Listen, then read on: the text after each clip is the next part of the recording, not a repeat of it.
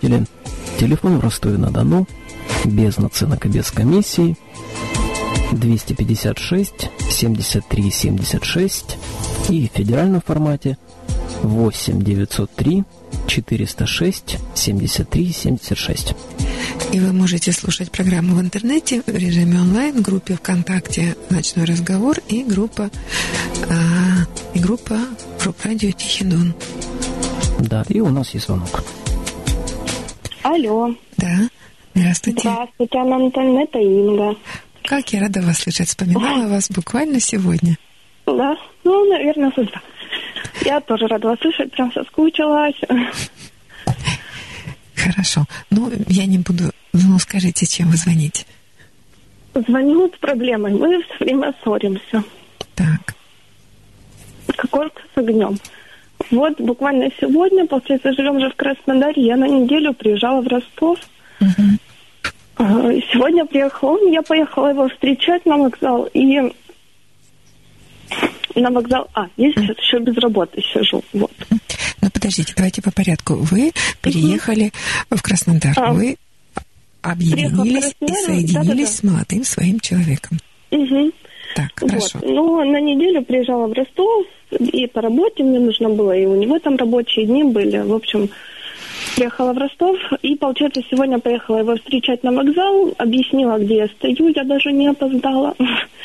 Вот. Но заехала и стала не на парковке, а там, где 15 минут бесплатно. И он подходит к машине и говорит, ты не на парковке стоишь, ты стоишь на проезжей части. Я говорю, тут 15 минут бесплатно, давай садись и поехали. Мы сели, я говорю, там в 21.54 я заехала. Время 22.10. Он говорит, ну все, бесплатная парковка стала платной. Ты не могла стать на остановке? Я говорю, ну я проехала проезд, решила здесь по-быстренькому. Говорю, у тебя есть наличка? Он говорит, нет, нету. Я ему, ты что, жадный? Он, да, я жадный. Вот, ну, я вспылила и сказала, что ненавижу жадных людей, не хочу жить жадным человеком. Ну, в общем, дальше мы с ним в тишине в полнейшей доехали до дома, вот, и разошлись, каждый по своим. И ссоримся всегда так по мелочам, вот. И сдержаться не могу ни я, ни он. Так, давайте разбираться. Угу. Вы вместе сколько уже живете? Ну вот в, в последнее время, вот сейчас. Так, ну, получается, наверное, где-то года пол. Полгода вместе, да? Угу. А как все начиналось в эти полгода? Вот как начались? Прям с первого дня стали ссориться? Ну, нет, наверное, нет, хотя... Ну, нет, наверное, через месяц. Ну, так, по мелочам начали кусаться. Угу. То есть все-таки медовый месяц у вас был? Ну, надеюсь. Хорошо. А еще, пожалуйста, какую-нибудь ссору расскажите. Да, я, честно говоря, ну как, в голове обычно ничего не остается, потому что ну, мы всегда вот по сущим пустякам, это я сейчас так горячо помню, потому что вот час прошел. А, ну вот, как бы то, что сейчас вот еще не работаю, у нас такая одна из излюбленных причин для ссор. Когда я прошу деньги, а, даже по-другому я прошу деньги, он мне дает, в принципе, иногда нормально, иногда может что-нибудь высказать, что ему это надоело. Потом я ему говорю, я потратила на то-то и на то-то. Uh-huh. Он, после чего он мне всегда говорит, я тебе больше денег не дам, ты их транжиришь. Uh-huh. Вот. Такая Так. Ты их транжиришь. Угу. Он, по-моему, постарше вас, да? Насколько? Ну, на год. На год всего. А, нет, вы ровесники. Угу. А вы, по-моему, 89-го года, да? Нет, я 88-го весы, а он козерог 87-го. Он 87-го, а вы... 8-го. 88-го. Так. А как вы ему говорите, мне нужны деньги? Вот просто нужны деньги? Так говорю, да, да, да. Ну, то есть не говорите на что? Mm-mm. На что? На мои женские нужды, да? Ну да, для него это все транжирство. Ну, а, например, что такого вы купили, что он говорит транжирство? Ну, не знаю, там зашла куда-нибудь покушать, сходила в кино. Вот, для него это уже все транжирство. Хотя, когда мы с ним вдвоем, мы делаем ровно все то же самое. И он за это платит? Угу. Причем, когда мы с ним вместе, он спокойно за все платит. У него нет проблем. Там он делает дорогие подарки, он покупает цветы. Но вот если я сама на себя из тех денег, что он мне дал, там потрачу на что-то, что вот, по его мнению, несущественно, то вот все, я транжирю. То есть он предпочитает сам вам все покупать? Ну, вещи не особо. Мгм. Он и так считает, что у меня их слишком много, и можно было бы подсократить мой гардеробчик. Но вот как до него донести, что я люблю вещи, и не нужно на них замахиваться? Замахиваться. Нет, он прям честно, он все время мне говорит, давай половину отдадим, ты их не носишь. Кому отдадим? нуждающимся. У меня слишком много одежды.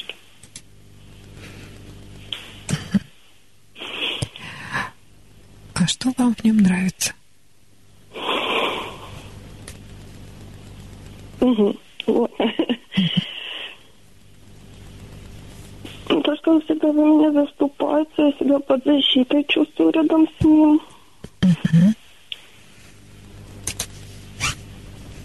Ну, Не знаю, в нем я, наверное, какую-то семейственность вижу. И вижу, что он меня любит. Вот это то, что мне очень нравится. То есть, а, а в чем проявляется его любовь? Ну, такой нежный, заботливый, там, ну, в каких-то мелочах, там тоже самое, он цветы часто покупает, там, без каких-либо намеков, просто так, там, руку подает, целует, обнимает, говорит, что любит, ну, вот. наверное, в этом. Так, хорошо. То есть получается так, что вам, ну, вы так считаете, что он несправедлив к вам?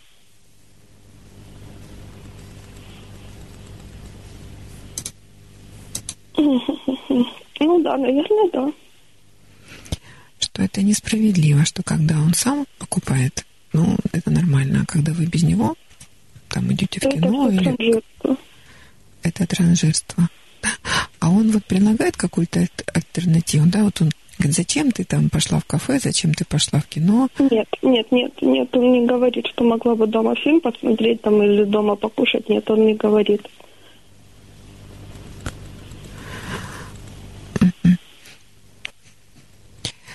Вот, ну, тогда мне непонятно. И если он не предлагает альтернативы, вот он просто говорит, да, это транжирство. Но он констатирует, но при этом не предлагает вам там не ходи, не покупай, или там сиди дома, выпей чаю дома.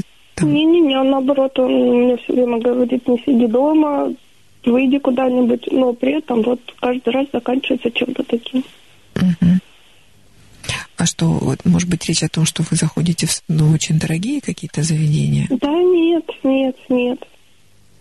Нет.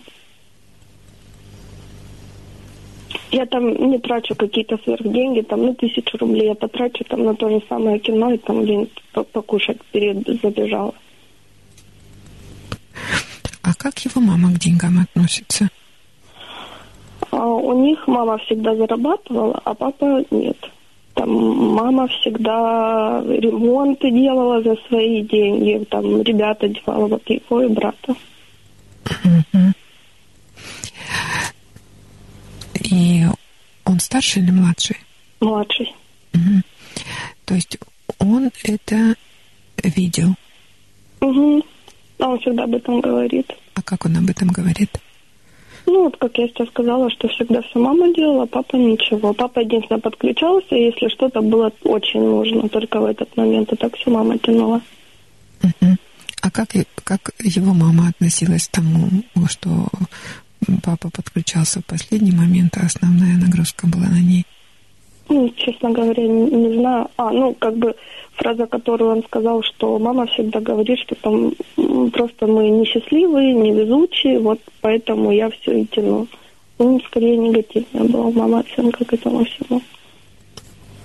Мы несчастливые, мы невезучие. То есть мама uh-huh. говорила, ну, она воспринимала это как несчастье свое, да, что ей приходится... Тащить семью, ну да, думаю, да тащить семью – это несчастье. Знаете, я вспомнила, у меня был такой момент. Я шла домой, и это был такой очень удачный день. Я ехала с одной работы на другую, мимо центрального рынка. И я зашла туда, накупила продуктов, там вообще всего. И было еще время зайти домой. И я иду с двумя сумками продуктов и встречаю свою соседку. Ну, она такая у нас консьержка. И она меня встречает и говорит, ну, недалеко от дома, там, может, метров сто. Она говорит, «А, бедная ты, бедная.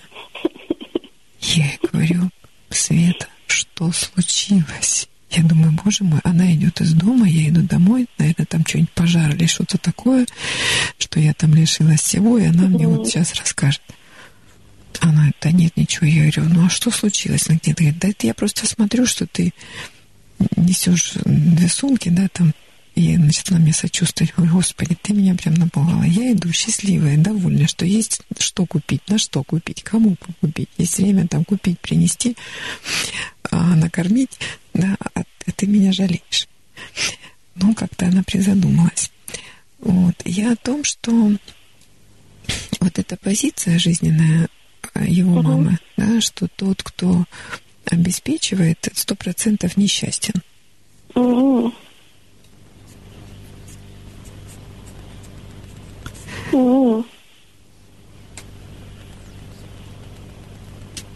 Вот она имела возможность обеспечивать семью, да, там, одевать, там, угу. ремонты. Да это воспринимала как сущее несчастье. Ну, потому что это, ну, видимо, не укладывалось в ее представление о том, что этим непременно должен заниматься мужчина. Да. И я вижу здесь, может быть, еще одно, одно подводное такое течение. А, а у него папа не козерог тоже случайно? Мама, папа водолей. А. Так вот. Папа как вообще склонен там экономить или там позволять себе траты? Я не знаю, вот честно, не знаю. Ну вот я предполагаю еще один момент. Это, знаете, это о тревоге. А вот есть, ну, тревога вообще бич человеческий. И есть две стратегии справляться с тревогой. Одни люди справляются с тревогой тем, что они экономят, обходятся тем, что есть, избегают неудач. Ну, то есть стараются ничего не предпринимать, поменьше, да, ну, чем, чтобы было меньше неудач. То есть экономить и обходиться тем, что есть. А другие люди, они справляются с тревогой тем, что они расширяются, они стараются там больше, больше заработать, там, ну вот всего больше. То есть экономить вообще, для них экономить uh-huh. это впадать вообще в панику. И когда в семье встречаются а, два человека вот с такой разной стратегией, у них начинаются большие конфликты, такие мировоззренческие. И если а, так было в семье вашего мужа, в том, что мама рас, расширялась, там зарабатывала, там, да, а папа экономил, то он мог очень ее за это осуждать и А-а-а. говорить ей, что вот ну, можно было так много не работать, не зарабатывать, например, обходиться минимальным. Тогда есть такой посыл. Ты транжиришь, ты транжиришь да, что ты вот там... Потому что в ее позиции это все равно был упрек, да, что ты не зарабатываешь, ты не зарабатываешь, ну, не даешь денег, да, а у него ответная позиция, а ты транжиришь, ты транжиришь. Угу. Ну, кстати, возможно. Ну да, и тогда получается, что он впитал обе эти позиции, да, и он как мама да, покупает там, ну, балуют, может быть, да. А потом у него включается папа, и он говорит, ты транжиришь. Угу. Ну, скорее всего, так есть, потому что, в принципе, в дом покупает все он. Угу.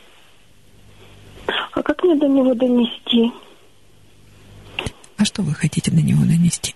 Что я не транжирю, что это какие-то мои минимальные необходимости. Ну, как бы и сейчас получается так, что ну, нет у меня работы. Как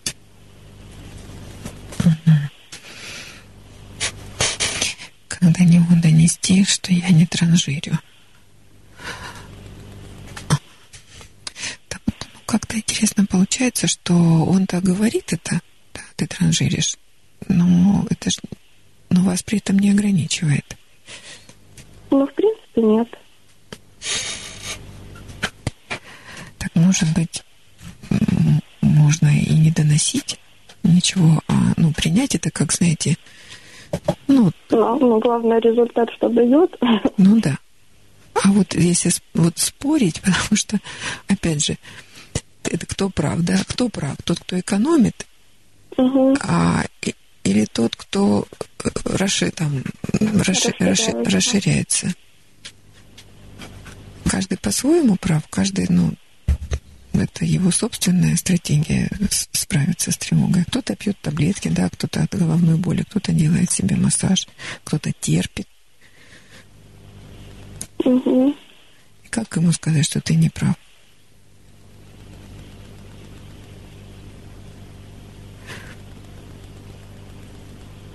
Ну, все равно не, не- не- не донести, что он не прав. Не, не- не донести, да, потому что это же тем более, ну, как-то укоренилось там в детстве, да, ну, он впитал. Угу. Знаете, как люди, даже если ре- ребенку это не нравилось в детстве, но он все равно это повторяет поведение, потому что а, оно знакомое, оно привычное, м, это же неосознанно для него. А, ну, вот он часто говорит, что то, что ему жутко не нравилось в отце и не хотелось бы повторять, это прям один в один живет в нем и ничего не поделать не может. Да, да, да, я, я так и думаю, да, что вот это ты транжиришь, это и есть вот эта папина, папина часть. И он бы и правда, наверное, не хотел. Ну, он так и говорит, что я бы не хотел. Но оно Я не прорывается. могу. Не могу. Тогда, знаете, когда... Вот представьте себе человек, вот знаете, когда икает, да, и не может остановиться. Мгм, Что ты не делай, как будешь. А еще знаете, у меня вопрос какой? Мгм. А вот получается, ну, первый ребенок, в зависимости от того, он мальчик или девочка, расплачивается за бабушку либо дедушку, правильно? Так, по маминой или по папиной линии. А если, например, ну вот как у меня ситуация с Андреем, что у Андрея есть уже ребенок, а у меня его нету. Вот наш совместный ребенок, чьи грешки будут? И вот ваш совместный ребенок, ну не то, что прям он будет решать проблемы, да, то есть Мгм. если это будет сын, то он будет решать проблемы э, дедушки по материнской линии вашего отца. Мгм. А если дочка, то бабушки по отцовской, то есть мама вашего мужа. А, то есть, в принципе, ну, тут, грубо говоря, от меня идет, да, какой у меня ребенок? Это Да. первый или... Да. Мгм. Ну и в вашем союзе, опять же, от, от этой женщины это первый ребенок, и в этом союзе он первый. А, а в нашем союзе наш будет первый. Да. Ну что, мгм. Да. А еще мне сны снятся. И у меня вот второй, ну, первый сон у меня там бывшие мои мужчины были, которые пытались за мной ухаживать. Потом мне сон приснился, как какой-то совершенно неизвестный мне мужчина пытается за мной ухаживать. Там как-то обнимает. Я от него сторонюсь. К чему мне мужчины стали сниться? Сейчас скажу. Они снятся к свадьбе. Да. Это знаете о чем? Вот а, есть же такой момент перед свадьбой. э, Всегда бывает у мужчин мальчишник, а у девушек девишник. Мгм. А, свадьба это ведь такое изменение. Это качественное изменение людей. То есть они качественно меняются. Ну вот там люди решили все, мы женимся, то есть мы меняемся. Я становлюсь из мальчика мужем, а я из девочки становлюсь женой. Угу. Да? Когда люди меняются, ну, решают измениться, всегда наступает проверка. Ты действительно, М, да, решила измениться и там хранить верность своему мужу, да, ты действительно решила измениться. Поэтому вот как бы учитывая такую слабость человеческой натуры, есть такой обычай устраивать мальчишник, ну, чтобы уже там Угу. Удостовериться. удостовериться, и чтобы там оторваться, отвязаться до свадьбы, оставить все это вот в этом, в бурной молодости. А у вас такой мальчишник, э, девишник, он происходит во сне. То есть вот они приходят, приходят, целуют, обнимают, и говорят, ты что, правда хочешь выйти замуж, да, и хранить верность? И что ты прямо его любишь, да? А вот мы тебя сейчас проверим, сейчас мы, я тебя там поцелую, там еще что-нибудь. Вот они вас проверяют, искушают. Это проверка, Инка, это проверка. Ой, ну хоть бы, хоть бы. Так вот, вернемся к вашим ссорам. Угу. Вы э, ссоритесь, потому что вы спорите о том, кто прав и кто справедлив. Да. Если, если вы, вот ответьте честно на вопрос, для вас лучше быть правой или быть любимой? Ну, любимая, конечно. Любимой.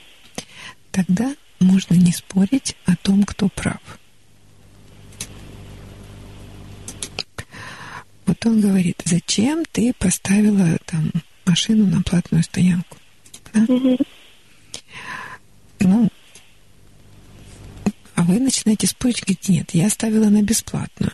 Это просто там вот что-то время быстро протикало, и все, и все. То есть Угу. какой смысл в этом споре? Что вы хотите доказать?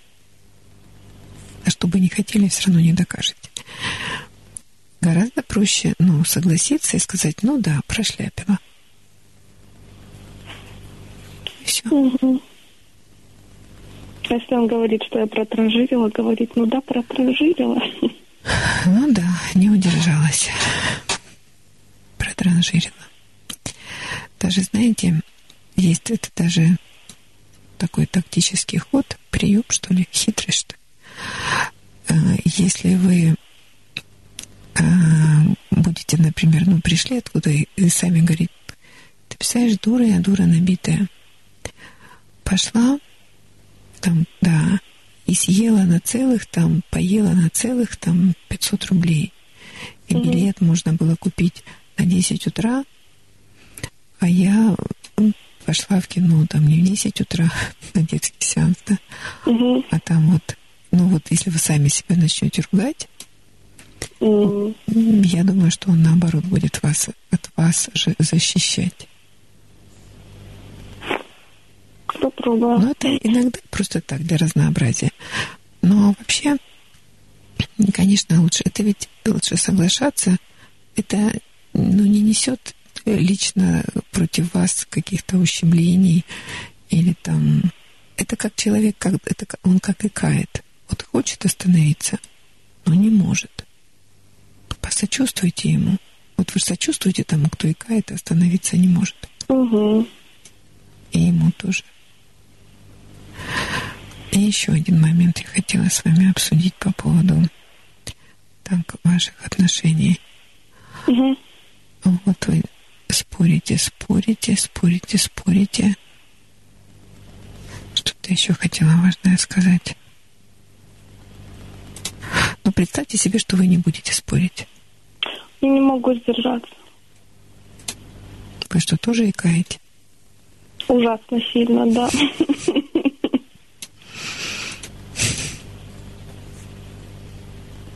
А мы с ним вообще, когда ругаемся, у нас прям стандартная схема. Ну, кто-нибудь начинает, обижается. Потом, ну вот тот, кто обижается, второй его начинает утешать. Пока второй утешает, тот, который обижен, он начинает накидывать. Потом, наоборот, обижается тот. Угу. Тот, который накидывал, начинает успокаивать его. И вот так вот по кругу мы циркулируем, циркулируем, циркулируем, пока я не начинаю рыдать. Угу. А что происходит, когда вы начинаете рыдать? Я говорю, что сил у меня больше нет рыдать. Вот, он начинает изменяться, и мы как-то успокаиваемся. Пока, например, если без моих рыданий, если он начинает извиняться, ну вот пока я не устану ссориться, мы с ним вот и продолжаем. Не могу остановиться. Не могу остановиться в том, что э, не могу перестать делать что? Ну, упрекать, доказывать, наверное, свою правоту. Плюс там, в последнее время я ему очень часто стала говорить, если кто-то думает немного иначе, чем ты, то это не значит, что он дурак. То есть вы уже приписываете ему бранные слова? Нет. Ну, он все время он так делает. То есть, если кто-то мыслит иначе, чем он, то человек заведомо не прав. Мне кажется, это неверно. Да, это неверно. А если кто-то ведет себя не так, как вы считаете правильно, это что же не означает, что он не прав? Ну да. Так вот, не могу перестать доказывать, что он не прав. Угу. Ну, давайте попробуем обратиться к квантовой физике. Ну, я говорила, что законы семейной ну, психологии, они основаны на законах квантовой физики. И один из главных законов звучит так. Взаимно исключающие друг друга явления являются дополняющими друг друга. К нему есть примечание с маленькой звездочкой. Поэтому людям нет смысла спорить об абсолютных истинах. Их нет. Ну вот как перестать спорить? Ну, давайте попробуем так. Ну, принять то, что правды нет. Вот если заменить, давайте попробуем заменить э, вот эти слова, там, ты не прав, ты не такой, ты жадный, угу. ты там не оценивать со всем пылом, жаром. А, например, я думаю по-другому. Я так не думаю. Я думаю по-другому. Я думаю по-другому. Да. Мне так не кажется. Угу. Ну, вот такая мягкая форма. И насколько я помню, это быть справедливым, судить, осуждать других людей, ну, это прямо искушение ваше такое. Угу. Справедливость. Угу. Вы, вам кажется, что вы вообще ужасно справедливы. Угу. Это же вам только кажется. Давайте попробуем обезвредить эту вашу злотворную черту? Ой, давайте попробуем. Я думаю по-другому, мне кажется по-другому. Угу. Я думаю по-другому. Да. Вы же сами говорите, что тот, кто думает по-другому, он же не дурак, да? Ну да. И вы, когда говорите, что вы думаете по-другому, вы тоже не дура, вы не проигрываете, вы не, угу. вы не унижены, вы не остались недоказанной своей правотой. Просто думаю по-другому. Да, я просто думаю по-другому. Я вижу по-другому. Ну, вы правда разные, и вы по-разному видите и слышите. Но то, что вот эти противоположные явления, да, они не исключают, они дополняют друг друга. А Ваше транжирство дополняет его экономию, его экономия дополняет ваше транжирство. Потом никогда не забывайте, ведь он же козерог. Угу. А главное... Они ужимистые, прижимистые, да? Они ограничивают. Они... Это же зима. Они во всем ограничивают. И тем самым они учат учат обходиться минимальным. Они, они себя ограничивают, может быть, ну, может быть, меньше себя, но больше других. И он ну, тоже невольно, вот он вас ограничивает. И можно это воспринимать как насилие, да, а можно воспринимать это как как урок. Как и коту. Как и коту, да, или как урок. Ну, или просто, да, действительно воспринимать, что он это делает, ну, практически автоматически. Вот если бы он... Знаете, как ему обидно? Я его понимаю. Вот он... Вот вы просите деньги, он дает. А, он дает, а потом по этому поводу разражаются скандалы, крики и вопли, Угу. слезы. И вот ему каково, да? Он дает, а все равно плохо. И, и потом после этого вот он дал денег, и заканчивается это плохо. Вместо ну, там, благодарности, ну, он, конечно, сам запускает этот процесс, ты Вот только транжиришь. сказать, Да. это же не по моей вине. Если бы он не сказал про транжирство, я бы и не спорила. Но он-то не сказал, он икнул. Когда человек чихает, да, вы что делаете? Желаю здоровья. Будь здоров, да? Когда человек икает, вы ему что говорите? Попей Ну, смеяться, когда начинаю, говорят, это так мило. Ну, да. Ну, по спине можно постучать. Мгм. Это, конечно, А водички предлагаю. Ну, Водички, да. Ой, слушайте, все, я придумала. мгм. А вы смотрели этот э, сериал «Теория большого взрыва»? Да, да. Вот как там этот Шелдон и учился сочувствовать людям. Его учила эта девушка, она говорила, ну, налей чаю. И он говорил, когда сочувствуешь, надо похлопать по спине, сказать вот так, ну-ну, и предложить горячий напиток.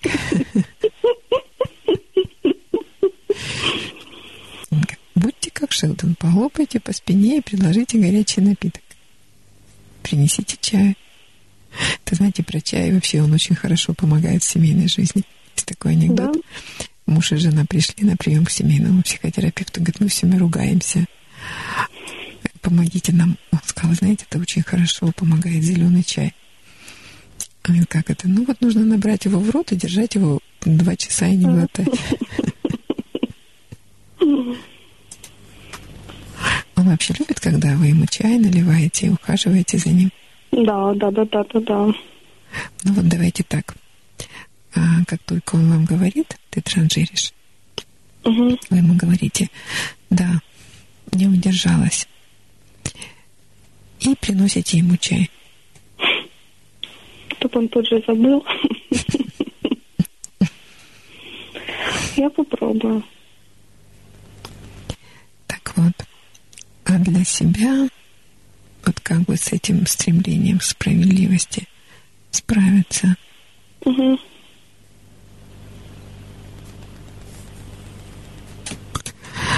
Это самое тяжелое, я ж, возможно, и сдержу поток, там, пять раз. Но на шестой меня все выльется в шестикратной силе. Да. Давайте попробуем тогда поймать вот эту мысль, которая толкает вас на этот спор. Вот что вы думаете, когда начинаете спорить? Ну, я сейчас понимаю, что, ну, как, знаете, наверное, та фраза, которую вы чаще всего мне говорили, неадекватно гордая. Вот.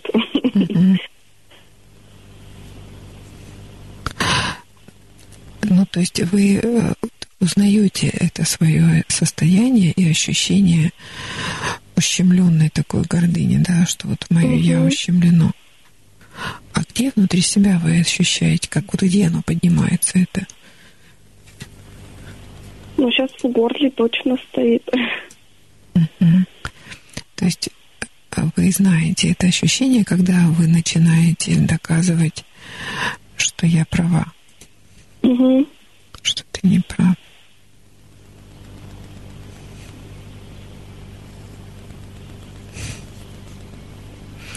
Мне как-то хочется добавить вам одно слово.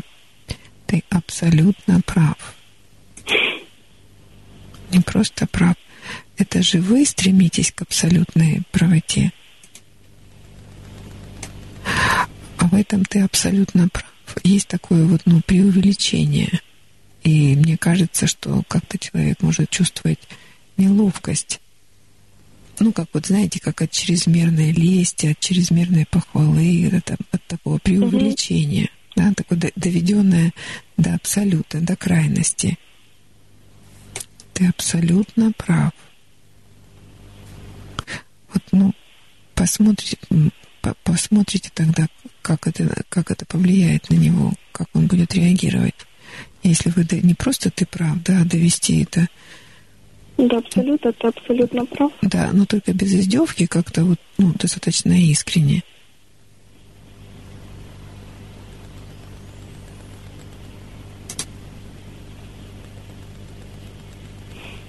Давайте попробуем.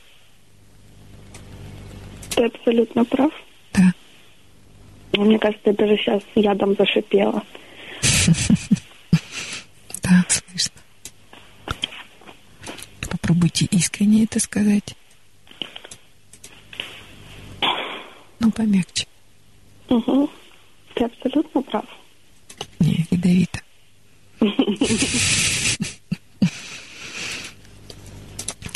Знаете, что всегда смягчает слово «ой»? Ой, ты знаешь, Ой, это правда. Прав. Угу. Ой, оно такое мягкое женское слово, и оно все смягчает. Ну, может быть, так попробовать. Так вот, но все-таки как вашу что-то вот выкорчевать. Я сейчас скажу неправильную формулу, но вот если вы скажете сами себе, Инга, ты не судья. Ну, так нельзя говорить не судья, да? С частицей угу. не. А как-то по-другому вот. Давайте попробуем найти. Ну, чтобы напомнить себе, что вы на самом деле не судья. Угу.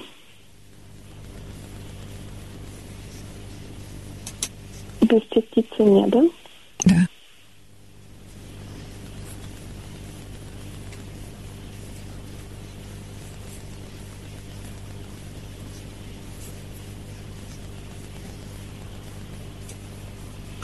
И правда не судья? Ну да, я просто думаю по-другому. Я просто думаю по-другому.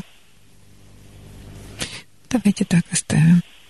Вы и себе это можете говорить «я думаю по-другому», угу. ему сказать «я думаю по-другому», потому что в этом нет осуждения, а, ну, нет агрессии, нет праведного гнева.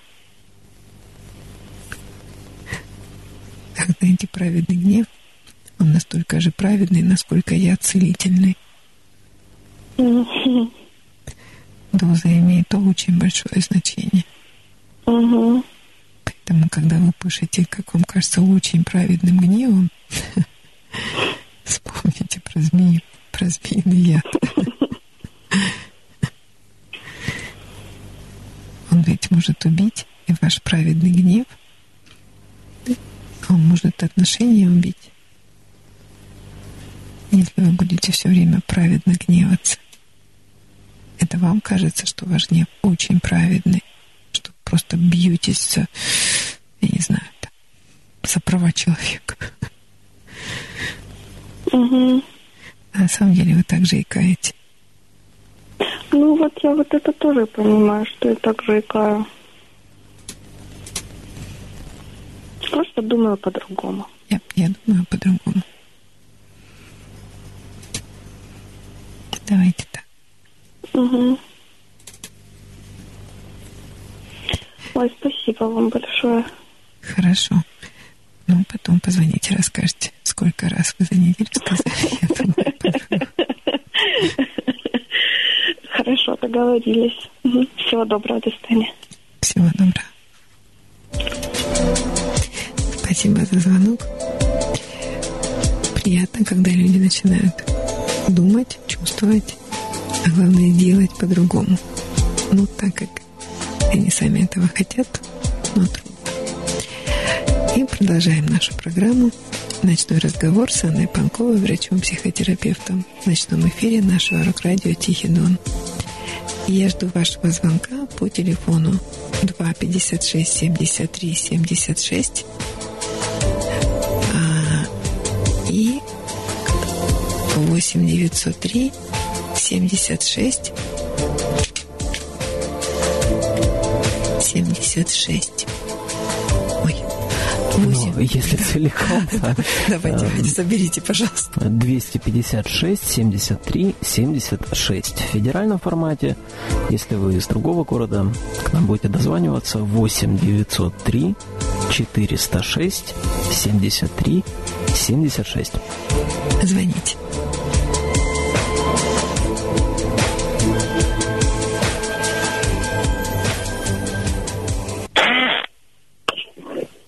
Алло.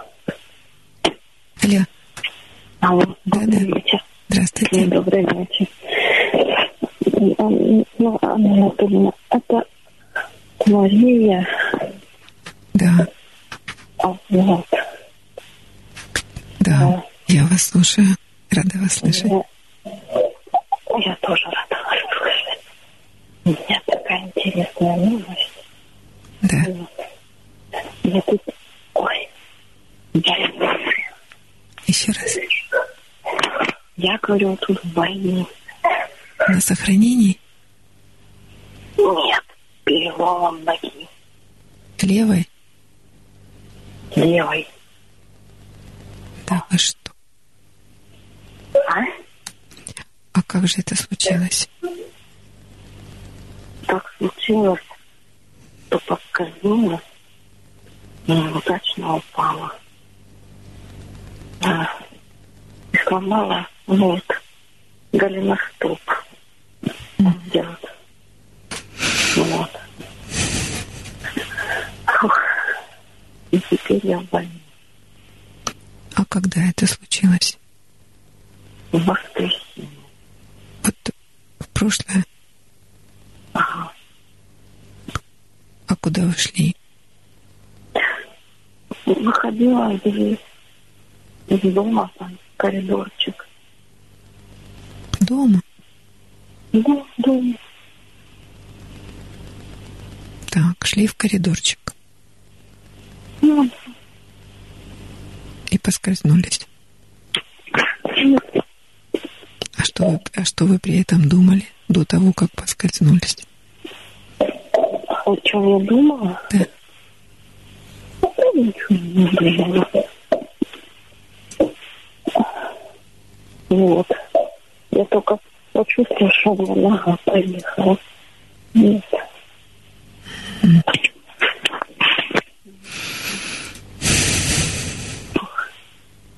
Ну, в общем, впечатление, впечатление масса. Еще Ну, раз. как впечатление, говорю, масса. Плохо слышно. Я говорю, впечатление, говорю, масса. У вас, да, это я понимаю. И какое самое сильное впечатление? Ох, гиря. Ужасная гиря. Вы на вытяжении лежите? Лежала. Слава Богу, уже это позади. Вот. Это было ужасно. Быть привязанной к этой кровати, к этой ужасной гире, Мгм. Это было кошмарно.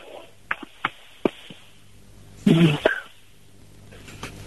это самое сильное впечатление всего этого происходящего. То есть это полная несвобода. Ну, это мало того, что полная несвобода, это полная зависимость, А, это такое унижение, а, потому как, ну, а, свои нюансы имелись в этом всем. Еще раз. Говорю, унижение, говорю, горшок, говорю, Мгм. а, за собой не вынесешь. Мгм. Вот. Приходится Горшок. просить. Да, приходится просить. Вот. Причем ну, не только санитарку, которая, ну, ну лучше она каждый раз бегает. Вот. Ну, в общем, случился страшный мой кошмар. Я без работы, без денежных запасов почти в больнице.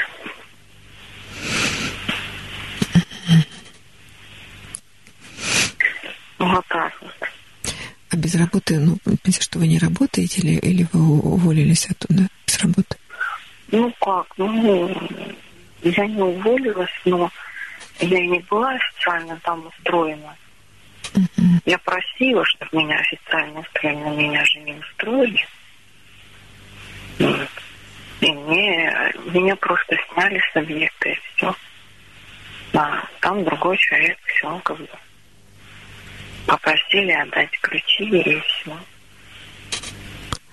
Ну, то есть больничного вам не будет. Конечно, нет.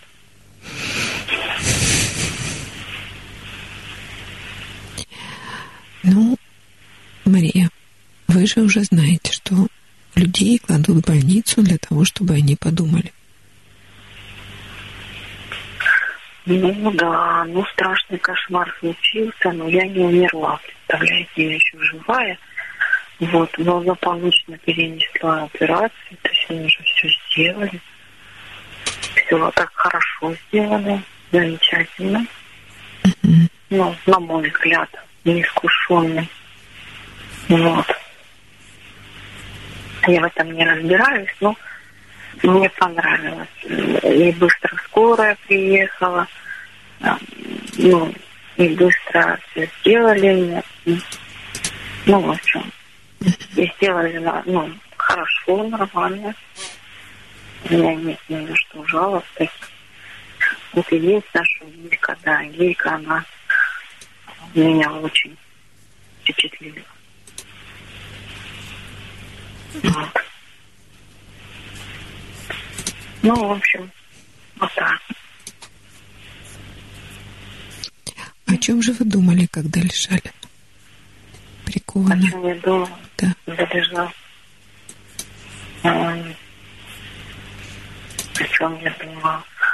Ам, Ну вот, хотела, а, не хотела на работу ходить, не нравилась мне работа. Ну вот, нет работы. Хотела, ага, хотела бросить курить. Вот теперь точно не Вилькой. Мгм. Вот хотела отдохнуть. И отпуск. Мгм. То есть все ваши жалобы были удовлетворены.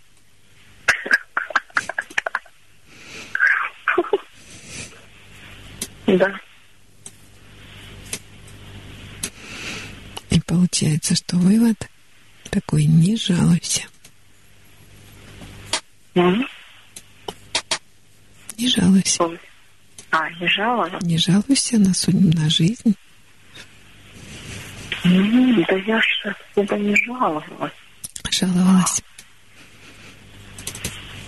Ну, Да. Ну как? Ну, вот говорите, не хотела работать. Говорила, вот, это. Не такая. хотела. Не нет. хотела. Это не значит, что я кому-то говорила, что я не хочу. Ну, не говорила, что не хочу. Ну, сама себе говорила. Не хочу, не хочу. А какая разница? Это мысли то же самое, что слова. Да, и не только сама себе. Вот по поводу смены профессии я уже давно-давно хочу. Я уже говорила неоднократно, что меня эта профессия не устраивает. И почему-то у меня не получается ее поменять. Ну, теперь мне чудит. Пока. Ну, ничего. Я еще жива, вполне нормально. Не голодная, не холодная, вполне так себе ухоженная. Вот. За мной тут это ухаживают. Кто? Замечательно так. А кто ухаживает? Догадайтесь. Я даже, я даже знаю, что вы сейчас возьмите и скажете, кто ухаживает. Александр. Да. Да. Да. Ну, не только он. я думаю, что он лучше всех ухаживает. Ну, да. А главное, с любовью.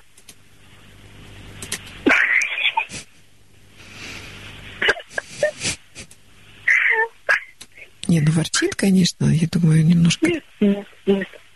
Он так смотрит, глазки, глазки блестят, а я же сижу в где-то, ну, в общем, совсем не, не на свидании-то. Совсем не королева. Но он так глазками посматривает. Ага, так посматривает. Что мне это кажется странным. Вроде это не то место, не то время. а Тем не менее.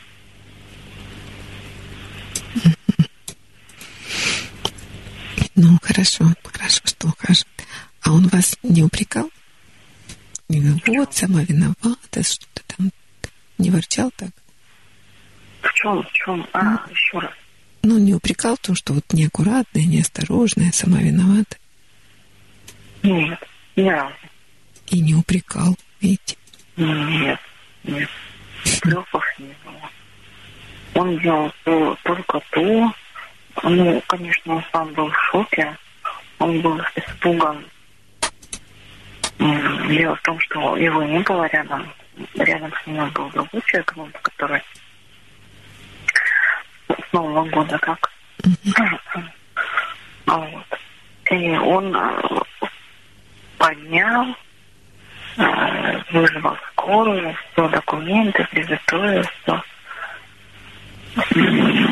Мне не хватало человека, чтобы меня в машину погрузить. Вот. А, и вот как раз э, приехал Саша. Он быстро приехал. Он испуганный, очень сам испугался. Вот, это вынесли меня. А, Ну, как погрузили, погрузили все, и это он позвонил на работу, сказал сразу, что так и так такая ситуация. Общем, Так быстро. Ну, то есть он вел себя толково и расторопно. Ну, да, учитывая то, что он сам был в легком шоке, то, что он был растерян, ну, там он не один был, не вдвоем были.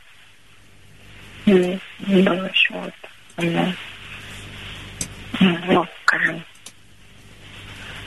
ну, ну, это тоже для него трудная ситуация.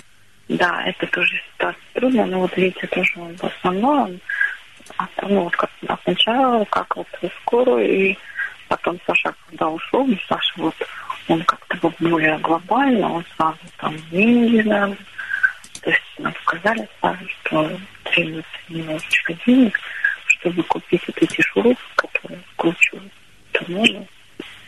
Нам, нам примерно сказали, сколько это будет стоить, если ну, Саша, он такой вот более глобальный, как проблемы сразу.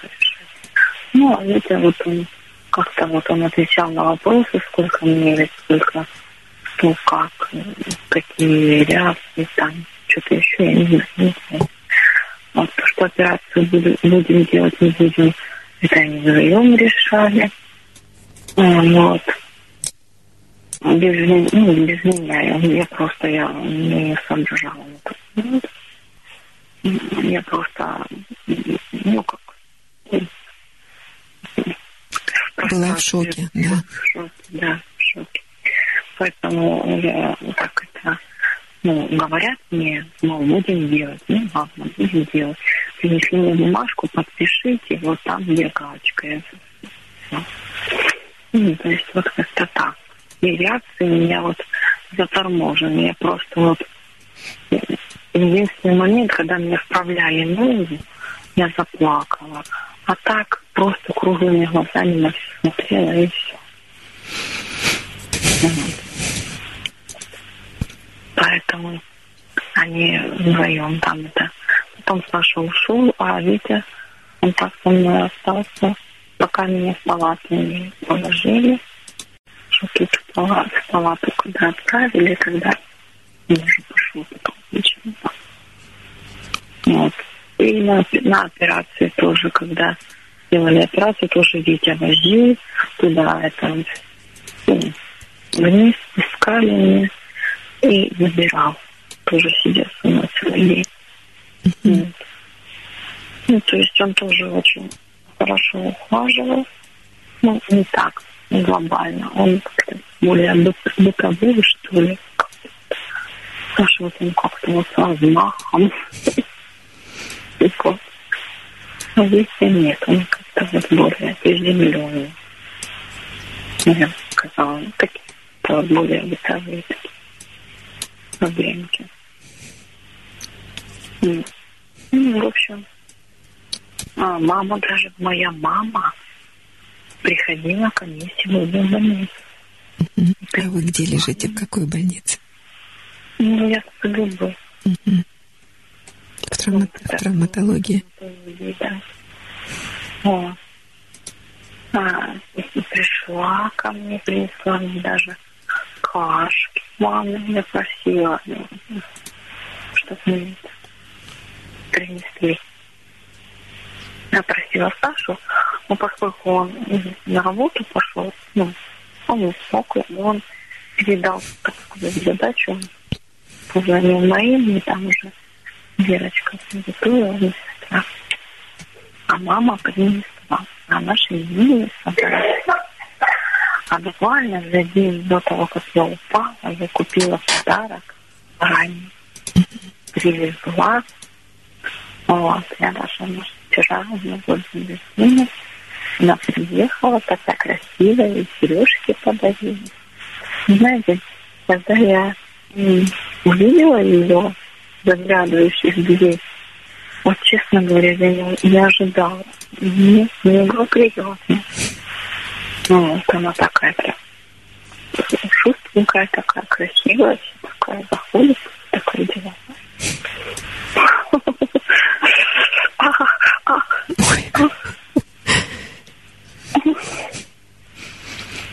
А у вас же день рождения был уже? Мой? Да, или будет? Мой, мой 18 февраля. А, еще будет. Да, только будет.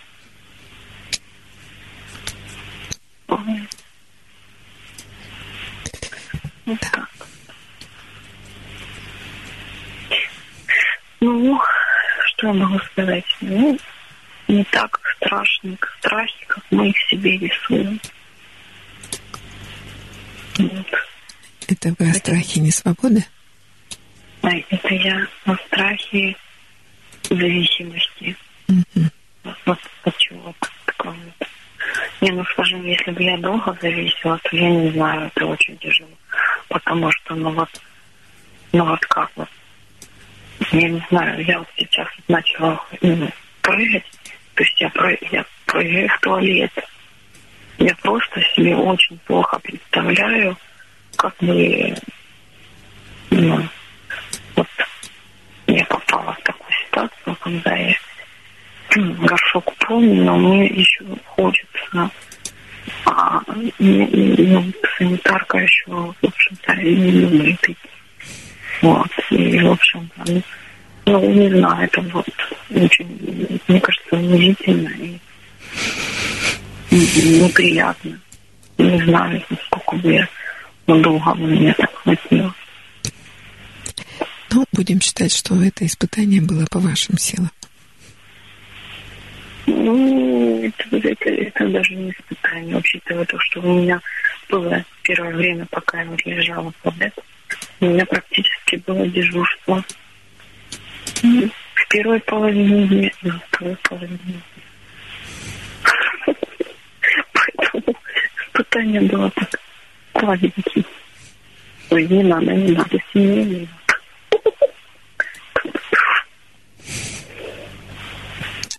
Вот. Ну, все замечательно.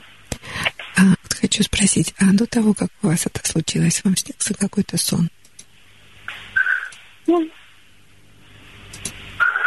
да нет, я до этого еще болела. Вот. И снился мне сон, будто бы у меня на шее мусы с крестиком. Вот. А потом мне то ли нашла, то ли мне еще дали. Повесили и еще. Они не тянут. И у меня на шее был этот, восстановился лимфоузел, у меня почти болела, температура была. Знаете, буквально вот я вышла во вторник, я поработала вторник, среду, четверг, пятницу, три дня, четыре. И субботу я съездила по делам, и в воскресенье все уже три. Как-то так. Да, ну что ж, как раз в преддверии дня рождения случилось, и начнется у вас теперь новая жизнь. Новая. Вы думаете? Да, Почему? ну, какая-то новая работа. Ну, а что будет новое? Ну, по вашему мнению. Как, вы думаете? Еще раз, как вы думаете, что будет новое? ну, не знаю.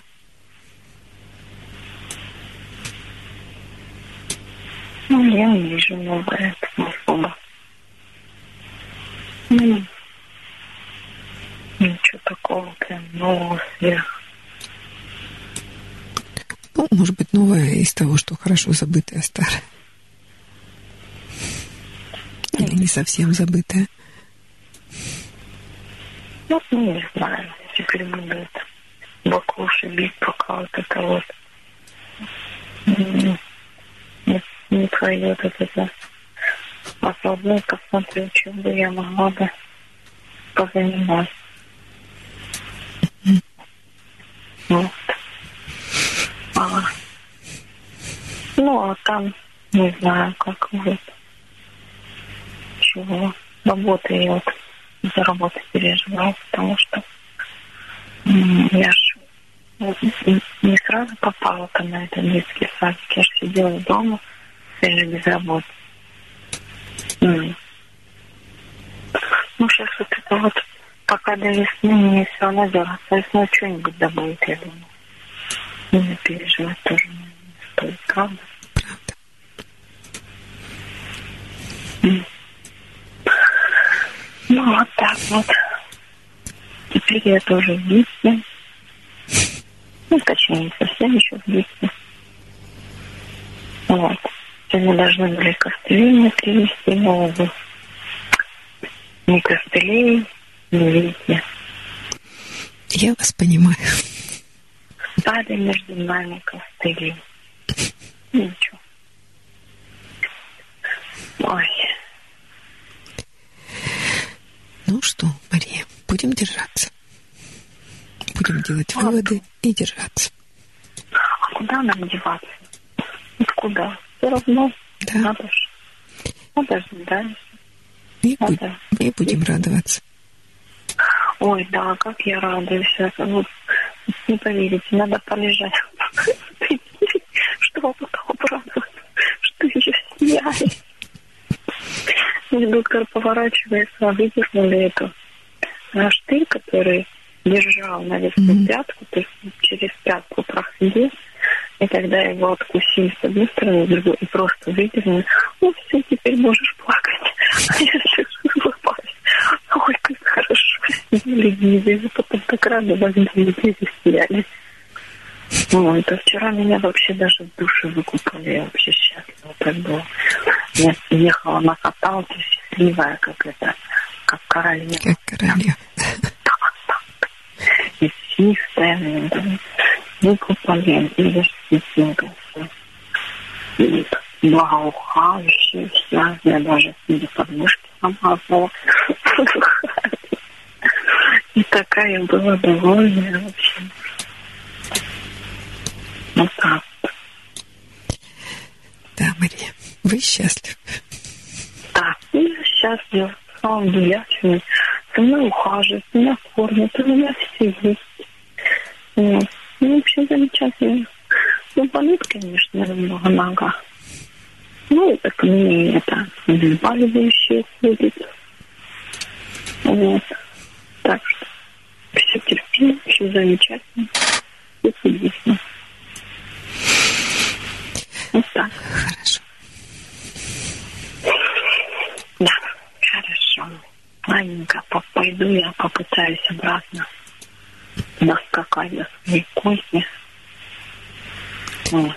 Хорошо. Выздоравливайте. Ага, и вам выздоравливать. Я стараюсь. Я буду стараться. Потом у вас будет лечебная физкультура. Это совершенно замечательно. Да, Мгм. мне же еще так, такой швы снимут, потом опять гипс наденут. Сейчас же с плангеткой хожу. И перевязывают. Там у меня швы. Мгм. Мне, мне вкручивали э, винтики там. Я слышала, как жужжала это дрель. Вот. А, а сначала вообще испугалась так. Вот честно, ну, она себе говорила, это не больно, это не больно, это не страшно. А все равно испугалась. А когда мне начали ногу трогать, я чувствую, что мне больно. Я на нас вот, такими круглыми глазами смотрела и говорила, не больно. И еще громко. Да, и все. Нормально. Вот. Всё.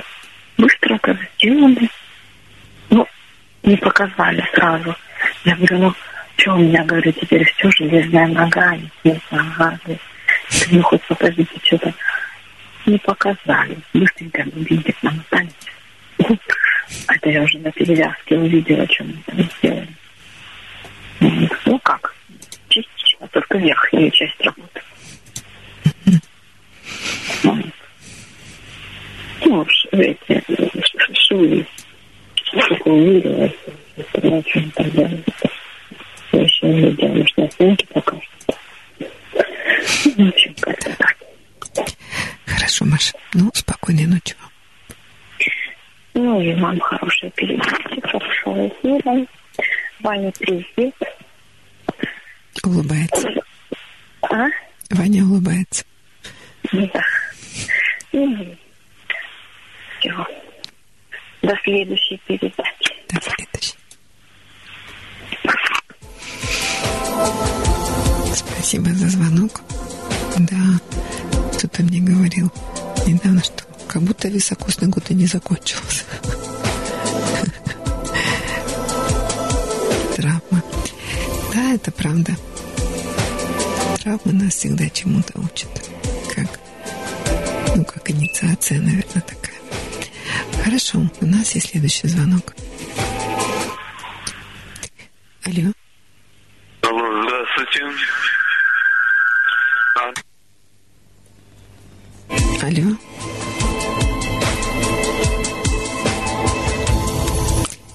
Володя, выключите приемник.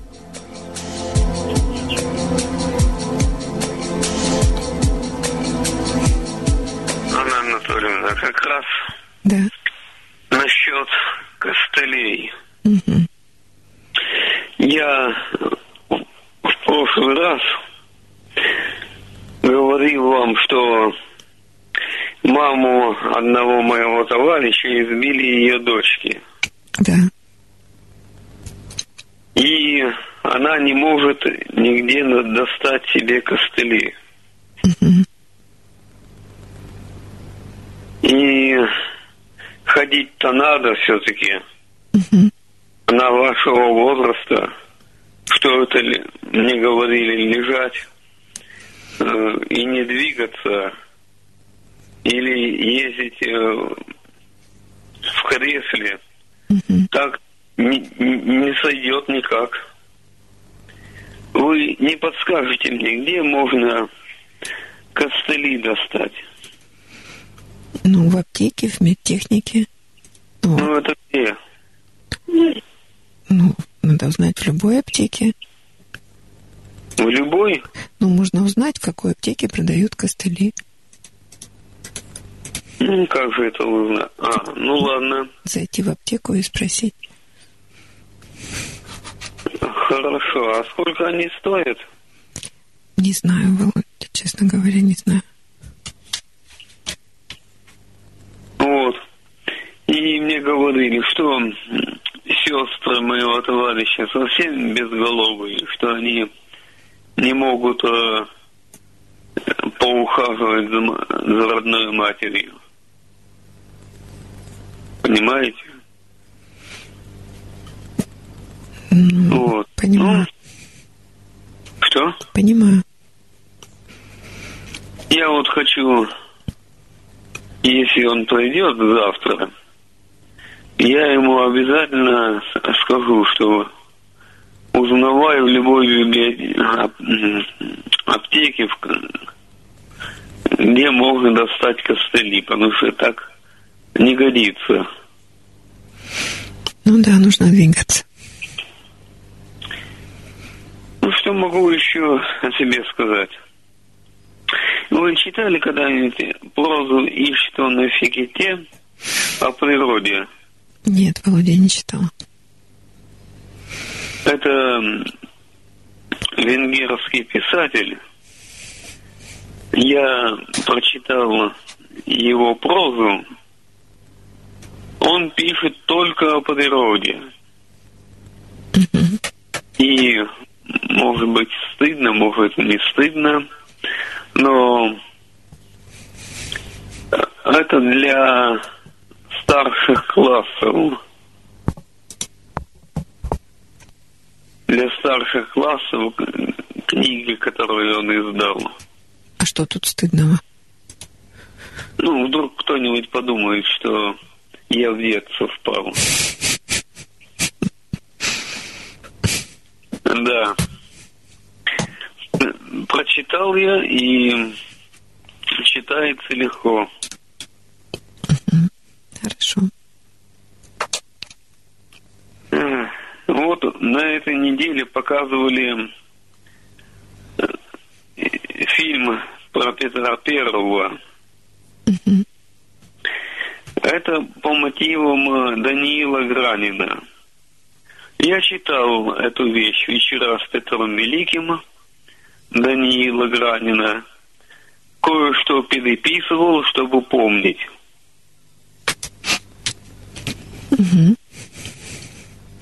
Вот, и будучи под впечатлением, написал главу э, генерал-прокурора Егужинскому. Петр его очень, конечно, уважал. Это был второй человек у Петра. Менщиков это был его друг. А ближайшим э, помощником был именно Егужинский, генерал-прокурор граф Павел Иванович. Но вот у него был недостаток в том, что он любил выпить.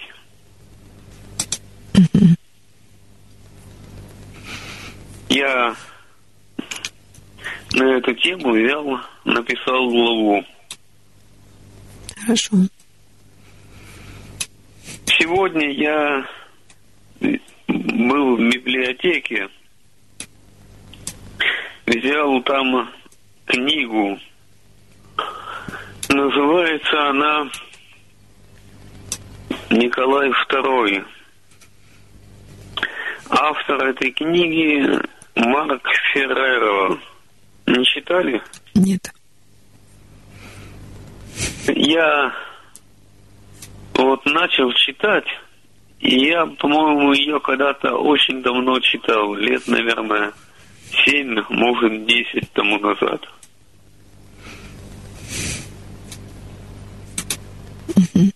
Ну, я считаю, что надо перечитывать книги. Можно перечитывать, да. Вот. Ну, там рассказывается взаимоотношения при дворе, при царском. Там говорится, какой он был хороший семьянин, но недееспособен для правления государством. В общем, это все сейчас знают. Ну да, есть такое представление. Да. Анна Анатольевна. Да. Сегодня я одному инвалиду, вы его не знаете, Мгм. говорил, что буду слушать ночной разговор. Да. Я вам уже рассказывал об этом.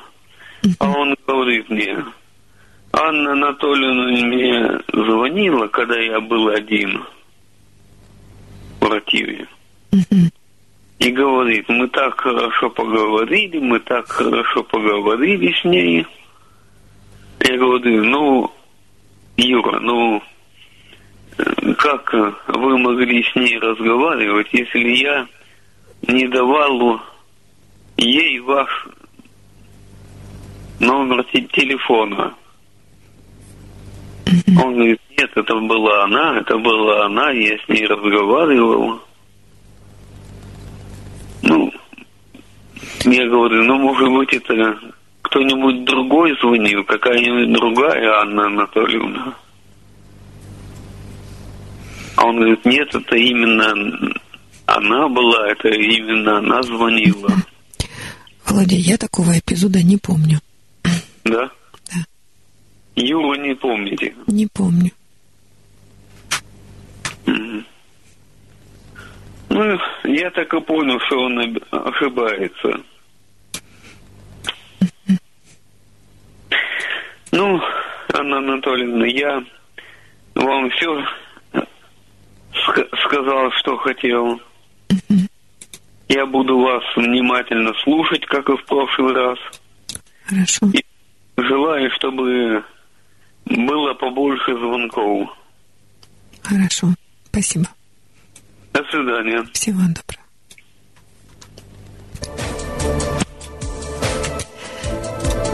Ночной разговор с Анной Панковой, врачом-психотерапевтом, продолжает свою работу. И я жду вашего звонка по телефону.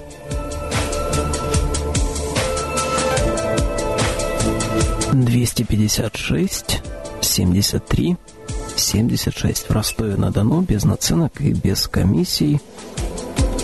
Доброй ночи. Алло, Доброй ночи, Анатолий. здравствуйте. Это Александр. Да, Ну, в общем, я там для информацию интересную, вот как для э, Володи, он там говорит, не негде. А, они вполне доступны, костыли в районе там, вот начиная от 1300, там, в зависимости от аптеки, и заканчивая там 1800, ну, от аптеки зависит. Мгм. А вот, скажем так, вот, Ну, надеюсь, что он услышит. Так что искать их я не думаю, что сильно надо. Жаль, что вот, э, что только вот Маша сейчас вот без костылей, мы ожидали с ней, конечно, что все-таки, может быть, принесет, как обещал человек. Вот. Ну, ждали, ждали, но, в общем, не принес. Придется самим купить, не ждать. А что принесет тот, у кого есть они? Нет, э, это вот этот вот самый Виктор. Не Да, принес. я тоже смешно. Не принесет, я тоже знаю. Ну, он просто сильно обещал, и ну, мы подождали до пятницы. Ну, вот он принес. Завтра пойдем, пойду будем покупать. Там же внизу отделение. Не ждать же теперь вечность. Ну да. Как вы себя чувствуете?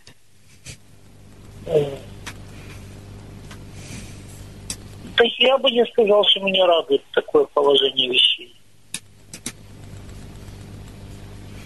Ну, Работаю. Ну, сейчас, точнее, я тоже немножечко как бы... Ну, я сам отказался от объекта категорически. А, заранее еще бы сообщил, отказался, все как бы. И вот с первого числа я решил немножко отдохнуть. Ну, это уже на добровольной основе, осознанно, ну, в общем, как-то так.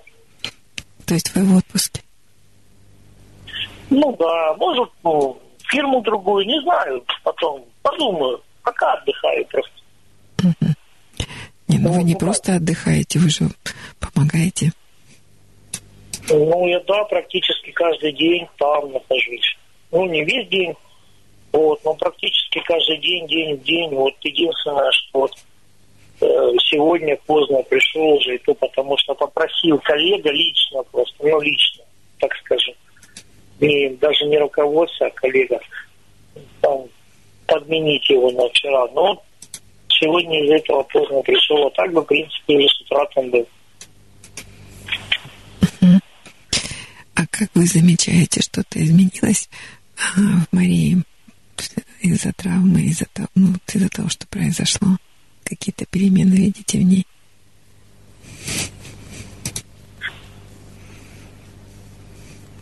Перемены? Ну, ее эта травма, она... Э, я одну только точно перемену как бы, увидел, что э, она вполне вот э, ну, как, ну, уже точно ну, уже смотрит э, не, не на слова, допустим, не, ну, в общем, не на болтовню, а на какие на действия смотрит. Ну, вот. То есть в больнице тут она ей показала, кому она нужна, кому она не нужна. Ну, как-то так. Что-то приоткрыла вот такой момент. Ну, вот такие моменты есть. Ну и, соответственно, наверное, какие-то определенные выводы делаются. Ну. А, а на вас как повлияла ее травма? Честно, я даже в первый день даже я плакать, я, я за последние там, я не знаю, да я вообще не знаю, когда я плакал. А тут, блин, я когда увидел, как, когда ей больно, все, я, я спрятал за колонну и даже заплакал. Да. Вот, но чтоб не видели. Ну, вот так. Ну, жалко, конечно, когда больно близкому человеку. Она вот тоже сейчас рассказывала, как ей сверлили, мне тоже стало больно. Этот скрежет. Да. Ну, жить можно. И я очень надеюсь, э, что на апрельскую акцию уже все пойдут со здоровыми ногами. Да. Кто был со здоровыми, тот придет со здоровыми. Ну, кто не был, то того выздоровеет. Да сколько еще осталось? Февраль, март, апрель, три месяца. Ну, я надеюсь, да, что не просто без костылей, но и как-то еще уже смогу присесть, встать. Да. Да, я тоже надеюсь, что все... Я уже ей так и сказал, говорю, на акцию уже своей ногой пойдешь. Ну, ну, я думаю, так и будет там. Конечно, там не так все просто, но и не совсем такое, чтобы... Потому что когда я ломал ногу, у меня было жестко. Мне... Я полгода, больше полгода. Или же с, с с костылями были? Конечно. С аппаратом Елизарова. Мгм. Вот. В общем, комплект был хороший. Так что, когда вот у нее так случилось, ну, там, в принципе, месяца на два. Ну, может, на три. Ну, в самом худшем случае. Если скакать не будет по палаке, без костылей, Ну да, это опасно. Ну, завтра же вы ей уже купите костыли, у нее будут костыли. Не, ну это по-любому, конечно. Я, я ей приготовил сегодня э, вкусный соус э, с мясо с курочкой. А, и завтра понесу, потом сразу же, конечно, куплю костыли. Ждать никто не будет. Ну, принесет, если он вторые костыли. Хорошо, значит, принесет. М. Ну, я очень сомневаюсь. Вот в этом. Ну, хорошо. Хорошо. Хорошо, вы заботитесь. И я думаю, хорошо, что ну, вам есть о ком заботиться. Да. На ближайшие месяца полтора гарантированно будет чем заняться. Помимо того, что потом на работу еще пойду. Попозже чуть-чуть. А вам какой-то сон снился перед тем, как это случилось с Машей? Мне, Да. мне снился странный сон. Очень Какой? странный. Он как, как будто бы а, как будто бы вот а, где-то мы в поход, вроде как поход, не поход. Он сумбурный, но в то же время он какой-то, какой-то вот знак, э, видно, сон был, я не знаю. Потому что он очень, мне сны, я не помню такие незначительные. Я, я кое-что запоминаю, значит, как бы, и там, значит, зима, холод в этом сне, и как бы вроде, вроде как на матрасах нас расположили, группу как бы, ну и там и Маша тоже, расположили прямо на, на там, зима на снегу. И вроде как снег, и вроде так и тепло все равно. В таком духе. И у нее она лежит, и я как бы, говорит, да нет, я лучше полежу, Чем куда-то как-то ходить. Мне так удобнее было. Ну, вот такой какой-то. Может, это он был, я не знаю. Я лучше полежу, чем куда-то ходить. Ну да. Ну, а перед этим совсем еще, я не знаю, может, э, вот тот, скорее всего, наверное. У меня приснился сон, мой отец покойник уже не один год далеко, что я, ну, что я убил отца, зарезал. А, и кровь, Мгм. и кровь. Вот такой яркий сон такой очень. Ну да, это похоже на, на беду с близким человеком. Э, Ну, вот этот вот. Наверное, вот он, он и был, ну, ну, просто потому что это был во сне, это был отец. А, как-то, по- может быть, поэтому я как-то не придал значения всему этому. Ну да, даже если, ну, это сон такое предупреждение, кто, бы- кто, кто бы мог подумать, кто бы знал, где подстелить соломку, как уберечься. Ну, да. Можно подготовиться к тому, что да, будет трудность. Ну, я аккуратно к таким снам отношусь. Я как бы я поп- попытался ну, вот там ну, провести аналогию с работой как-то так, еще что-то. Но я никак уж не думал, что может вот так произойти, что именно так. Вот это, конечно, я не думал. Я всякое предполагал, что на работе это все-таки как бы охранная деятельность, там могло быть чего-то неприятность, ну, по, ну, по работе. А вот. Но только не так, не так я предполагал. Ну да. Ну что ж, ну, есть такое испытание. Ну, будем прорываться, что ж делать. Кому легко. Да. Хорошо. Александр, спасибо вам за звонок. Да. надеюсь, что на акцию придем, э, все придут своими ногами. Да. И пританцовывая. Ну да. Хорошо. Тогда до встречи. До встречи. Спасибо. Спасибо. Спасибо вам за звонок. Спасибо за звонок. Это давний-давний наш слушатель. Один из самых первых нашей программы.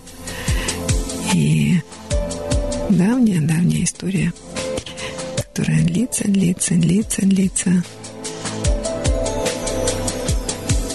Ну и как-то она когда-то будет завершена. Надеюсь. Так как этого хотят участники этой истории.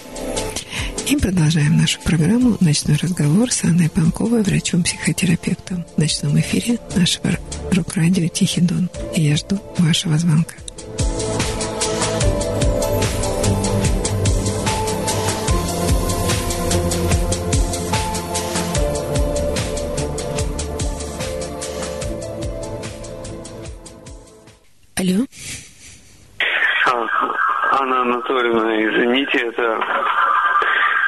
Я. Да. И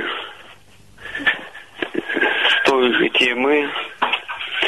Вот у меня 90-х год, 2000-х Володя, годах Володя, выключите приемник, пожалуйста. приемник. Да. Сейчас. Были друзья Мгм. Нищие. Мгм. Вот. У одного был полениврит ног, Мгм. и он ходил, опираясь на две палки. Мгм. Я его постоянно снабжал, я его кормил, я его поил. Он как-то мне напомнил, говорит, а ведь скоро масленица. Я говорю, я, ваш намек понял. Вот. И вот был еще один пожилой нищий, у которого был перелом ноги и язва на ноге. Мгм. Все уже было такое, я, я- уже думал, что все, потому что у него в ноге завелись черви. И у него были костыли. Он ходил с костылем с забинтованной, с забинтованной ногой. И у него костыли были металлические. А потом, когда он вышел из больницы, мы с большим трудом, я и одна женщина, определили его в больницу. Хирургическое отделение. Там его хотели от него избавиться. Сказали, ногу отрезать тебе будем.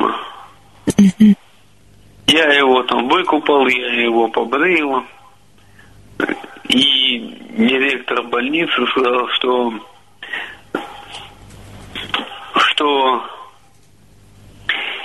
э, будем только лечить. Никакой ноги отрезать мы ему не будем. Так он пролежал очень много времени в больнице.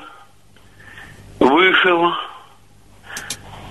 Кто-то взял и украл у него костыли. Это вообще безумие. Украсть у нищего костыли. Это не входит ни в какие рамки. Потом кто-то из его знакомых дал ему временно деревянные костыли. Вот он с ними ходил. А потом куда-то исчез. Куда?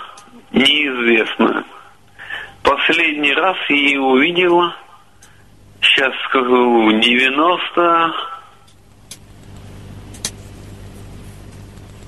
М, Нет, в 2000 году, наверное, я его увидел. Или в 2001 году. Вот такие бывают преступления. Даже украсть у нищего инвалида костылей. Да, так бывает. К сожалению. Да, к сожалению. Вот это я хотел вам сказать, да вот забыл, когда первый раз позвонила. Хорошо, Володя, теперь рассказали. Ну, извините, что позвонила вам вторично. Хорошо. Всего доброго. До свидания. До свидания. И мы продолжаем программу «Ночной разговор» с Анной Панковой, врачом-психотерапевтом ночном эфире нашего рок-радио «Тихий дон». И я жду вашего звонка по телефону 2 56 73 76 городской в Ростове-на-Дону и мобильный 8 903 406 73 76. Звоните.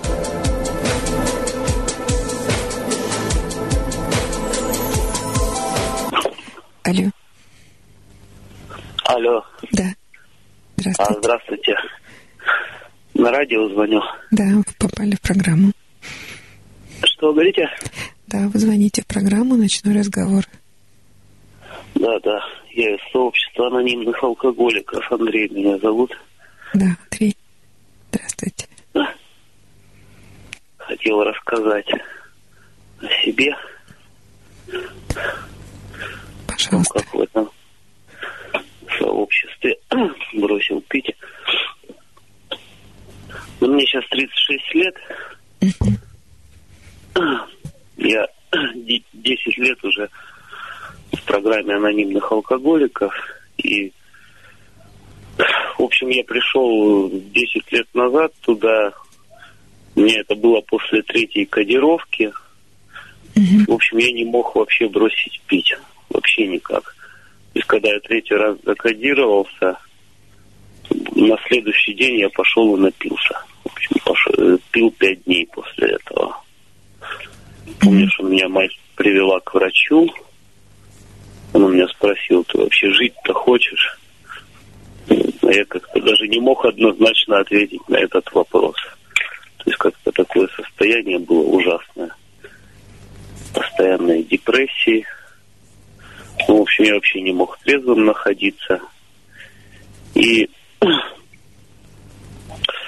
пришел в сообщество и как-то, не знаю, я слышал постоянно, у меня ассоциации были о том, что это все из Америки, и, в общем-то, это, это русскому человеку никак не подойдет.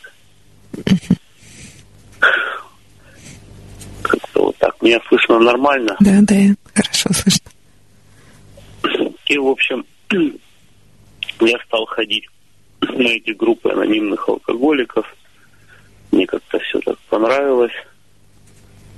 Тем более мне нравилось, что, в общем, все люди рассказывали о том, что у них такие же проблемы. То есть, в общем, ник- никто меня не мог понять, потому что я помню, что у меня бабушка еще говорила, неужели ты не можешь выпить просто там три рюмочки и остановиться. Ну, то есть, ну, выпил и остановился, да.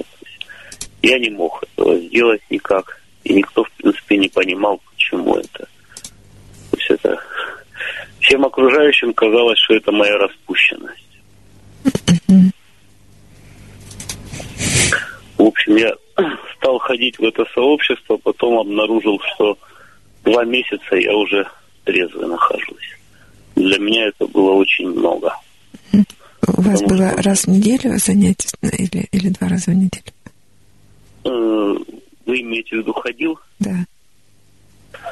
Да нет, поначалу, значит, я на каждый день ходил. Мгм.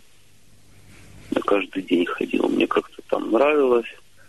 Денег там никаких не надо. Там постоянное общение. Мне рассказывали люди о том, как они трезвыми оставались. Мне все это нравилось. Вот сейчас я, наверное, где-то, как вы говорите, два раза в неделю хожу. Сейчас я 10 лет уже не пью. На сегодняшний день. продолжаю ходить. То есть для меня это моральная поддержка, то есть всегда есть круг людей. Сейчас, в принципе, все из этого сообщества, в общем-то, это мой основной круг общения, в общем-то, все друзья мои оттуда. Ну, сейчас я продолжаю, где-то два раза в неделю я туда прихожу. То есть моральная поддержка для меня это остается. Я думаю, что я бы уже и не пил, даже не ходя туда. Но в любом случае я уже хожу туда просто потому, что мне это нравится. Потому что для меня это, в общем, место, где я могу рассказать о своих проблемах, поделиться кому-то, помочь, рассказать о том, как я трезвым остался. Ну, а есть кто-то, кого вы поддерживаете сейчас индивидуально? Ну, как, как не помню, как куратор или как, как не помню, как называется. Ну, на, наставник. Наставник, да. да. Называется, да. Настав, наставник еще есть спонсор. Mm-hmm. Слово, ну, кому как больше нравится. В принципе, это одно и то же. Mm-hmm. У нас 12-шаговая программа. Mm-hmm. Первый шаг там звучит. Мы признали свое бессилие перед алкоголем, признали, что потеряли контроль над своей жизнью. Да. А второй шаг пришли к убеждению, что только сила более могущественная может вернуть нам здравомыслие. Вот так вот. А третий? А третий припоручили, припоручили свою волю и жизнь Богу, как мы его понимали. То есть сообщество не религиозное, поэтому там, в общем-то, свою высшую силу понимает каждый, кто как хочет. Для кого-то это просто сообщество анонимных алкоголиков. Для кого-то это может быть Христос, для кого-то может быть кто-то человек с другой религии какой-то. Мне очень нравится это определение Бог, как я его понимаю. Да, да. Бог, как я его понимаю. А четвертый шаг? Четвертый глубоко и бесстрастно оценили свою жизнь с нравственной точки зрения. Получили обратную связь от своих близких. Ну, нет, потом пятый признали перед Богом собой каким-либо другим человеком истинную природу наших заблуждений. Шестой полностью подготовили себя к тому, чтобы Бог избавил нас от наших недостатков.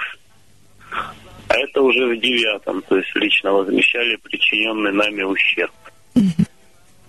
Это вот это уже скорее близких касается. Mm-hmm. Все эти шаги выполняются с наставником. Ну и, в общем-то, в моем случае это единственное, что мне помогло, да, то есть какой-то такой перелом в психологии происходит. Он происходит не сразу, Но он, но он, про... но он произошел. Что вы говорите? Но он произошел как-то незаметно для вас. Постепенно. Ну, как-то да. Как-то незаметно и постепенно, вот так вот можно сказать, да. То есть не то, что это было прям какое-то озарение или прозрение, то есть у меня все это происходило постепенно, просто находясь там в этой программе, работая по этим шагам, через когда прошел год, именно я очень сильно удивился, что я вообще не пью и меня не тянет. Именно как-то через год я понял, что произошло что-то очень странное для меня. Сейчас, конечно, это уже привычный образ жизни. А как вы живете сейчас, вот совсем без алкоголя? Знаете, я ну, слышала а, такие, ну, есть убеждения, мифы, что в нашей стране, в наше время, в нашей стране жить и смотреть на все это трезвыми глазами просто невозможно. Потому что в нашей стране невозможно не пить. Как вы обходитесь без этого? Ну, это, наверное, говорят алкоголики всех ну, конечно, стран. Всех времен и всех стран, да. Да, наверное, не только России. Ну как, в принципе, если учитывать, что алкоголизм это психическая болезнь, ну в какой-то мере духовная, психическая, наверное, и правда, если ничего не делать, то смотреть на реальный мир трезвыми глазами не получится. Ну просто потому что, просто потому что это, в принципе, как мне видится, алкоголизм сам это и есть плохое душевное состояние, склонность к депрессиям и прочему. Это не значит, что мир плохой, это значит, что у меня такое восприятие, да? Да. И с ним нужно что-то делать, его надо как-то корректировать. Как ваше восприятие мира изменилось? Как мое восприятие Да. сейчас гораздо лучше, чем 10 лет назад. Ну, по крайней мере, вот раньше у меня такое было воззрение, что смотреть на этот мир и вообще жить в нем, как-то функционировать невозможно. Алкоголь – это единственное счастье, которое можно найти в нем. Сейчас этого нет. Сейчас я знаю, что счастья гораздо больше. Но за эти годы еще многое изменилось, потому что тогда, тогда, в принципе, у меня постоянные работы не было никогда, все время эти запои и так далее. То есть уже за эти 10 лет жена появилась, сейчас у меня дочка есть. Сейчас и свое жилье появилось. То есть в материальном плане там многое изменилось. Но оно бы не изменилось, если бы я трезвым не был. А трезвым бы я не был, если бы мое эмоциональное состояние не изменилось. Да и постоянно сейчас не менялось благодаря этой поддержке. Я вот предполагаю, что ваша работа, она не особо изменилась, но теперь вы трезвый, и нет вот этих срывов и запоев, и эта работа вас кормит, так я понимаю. Ну, Какая вы имеете в виду? Ну, которой вы сейчас занимаетесь. Нет, вообще моя основная работа, я водитель погрузчика в гипермаркете «Магнит».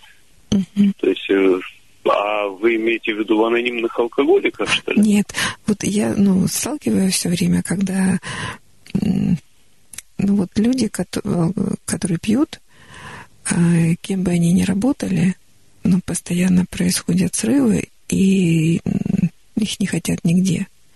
И они страшно обижаются и говорят, что вот работы нет еще. Я просто считаю, что если чел- человек трезвый, он всегда заработает себе на жизнь.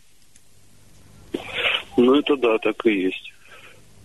Ну, я вам скажу, что просто когда еще трезвым стал оставаться там через какое-то время, правда, через три года только у меня получилось начать копить деньги, но когда это увидели родственники, что я трезвый, что я их коплю действительно, что я уже не запью, то они мне стали также помогать, то есть помогли собрать на квартиру. Вот так вот. То есть, ну, должно было пройти какое-то время, то есть увидели, что действительно мне уже не опасно и помочь. Так вот. Когда, когда я сам уже стал зарабатывать и стал долго трезвым оставаться. Что материальные проблемы, конечно, решаются. Да.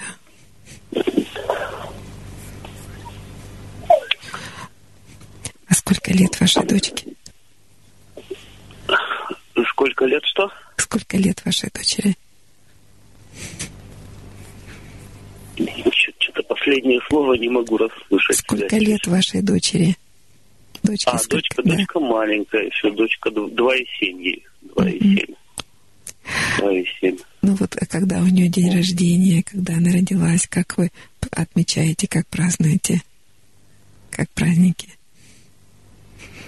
Как обычно скромно, дома с женой, с ней тортик, свечку, помню, свечку на один год Мгм. ставили на дома, погуляем где-нибудь.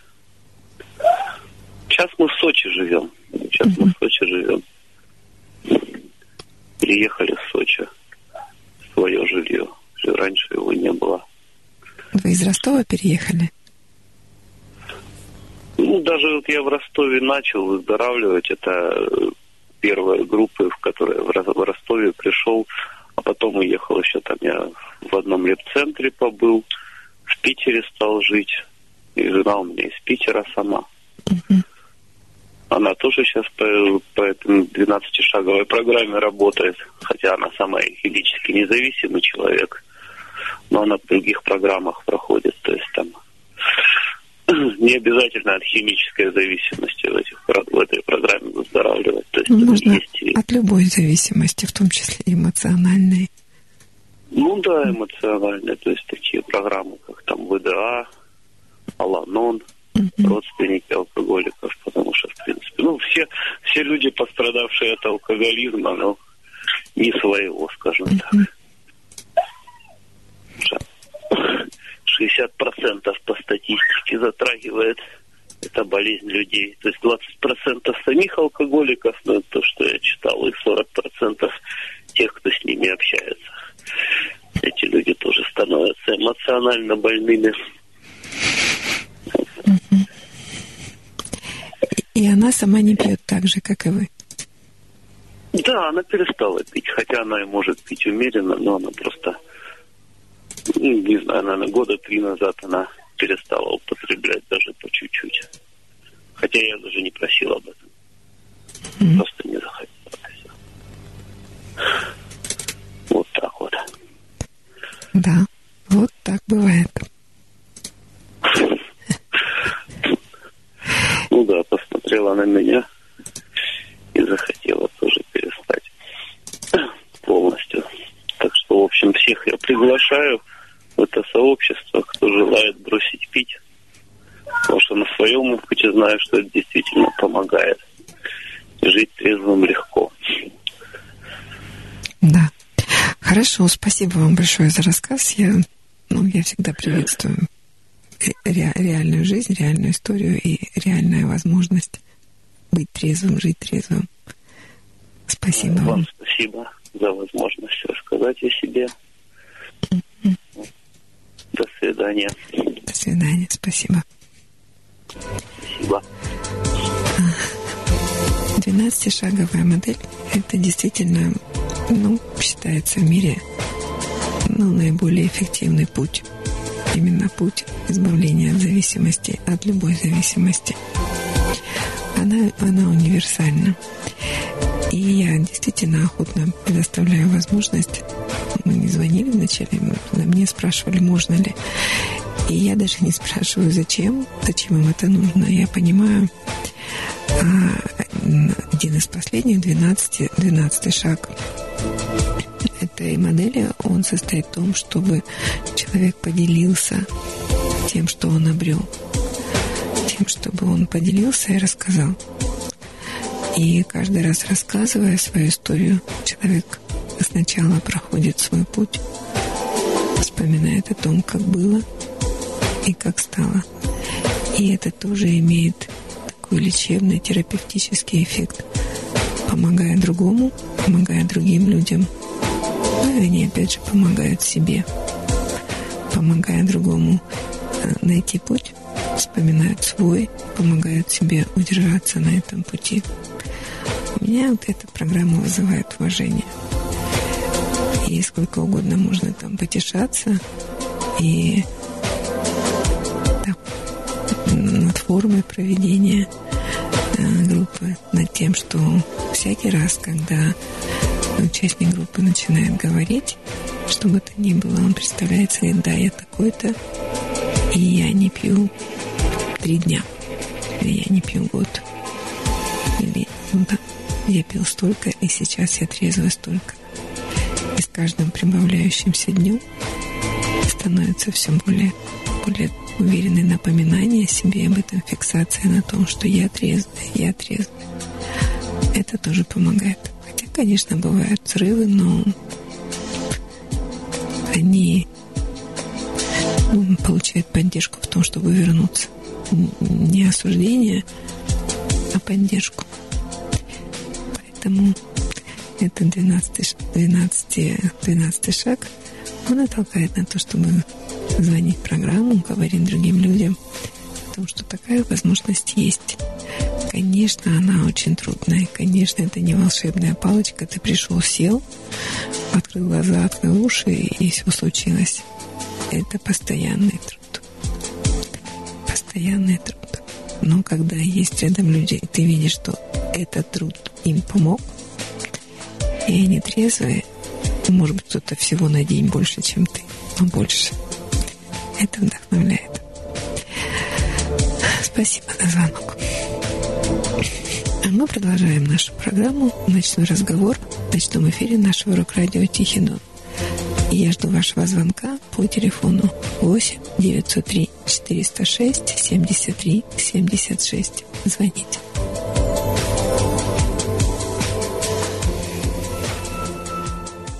Алло. Алло, здравствуйте. Здравствуйте. Я вам... Анна Анатольевна, да, я да. поняла?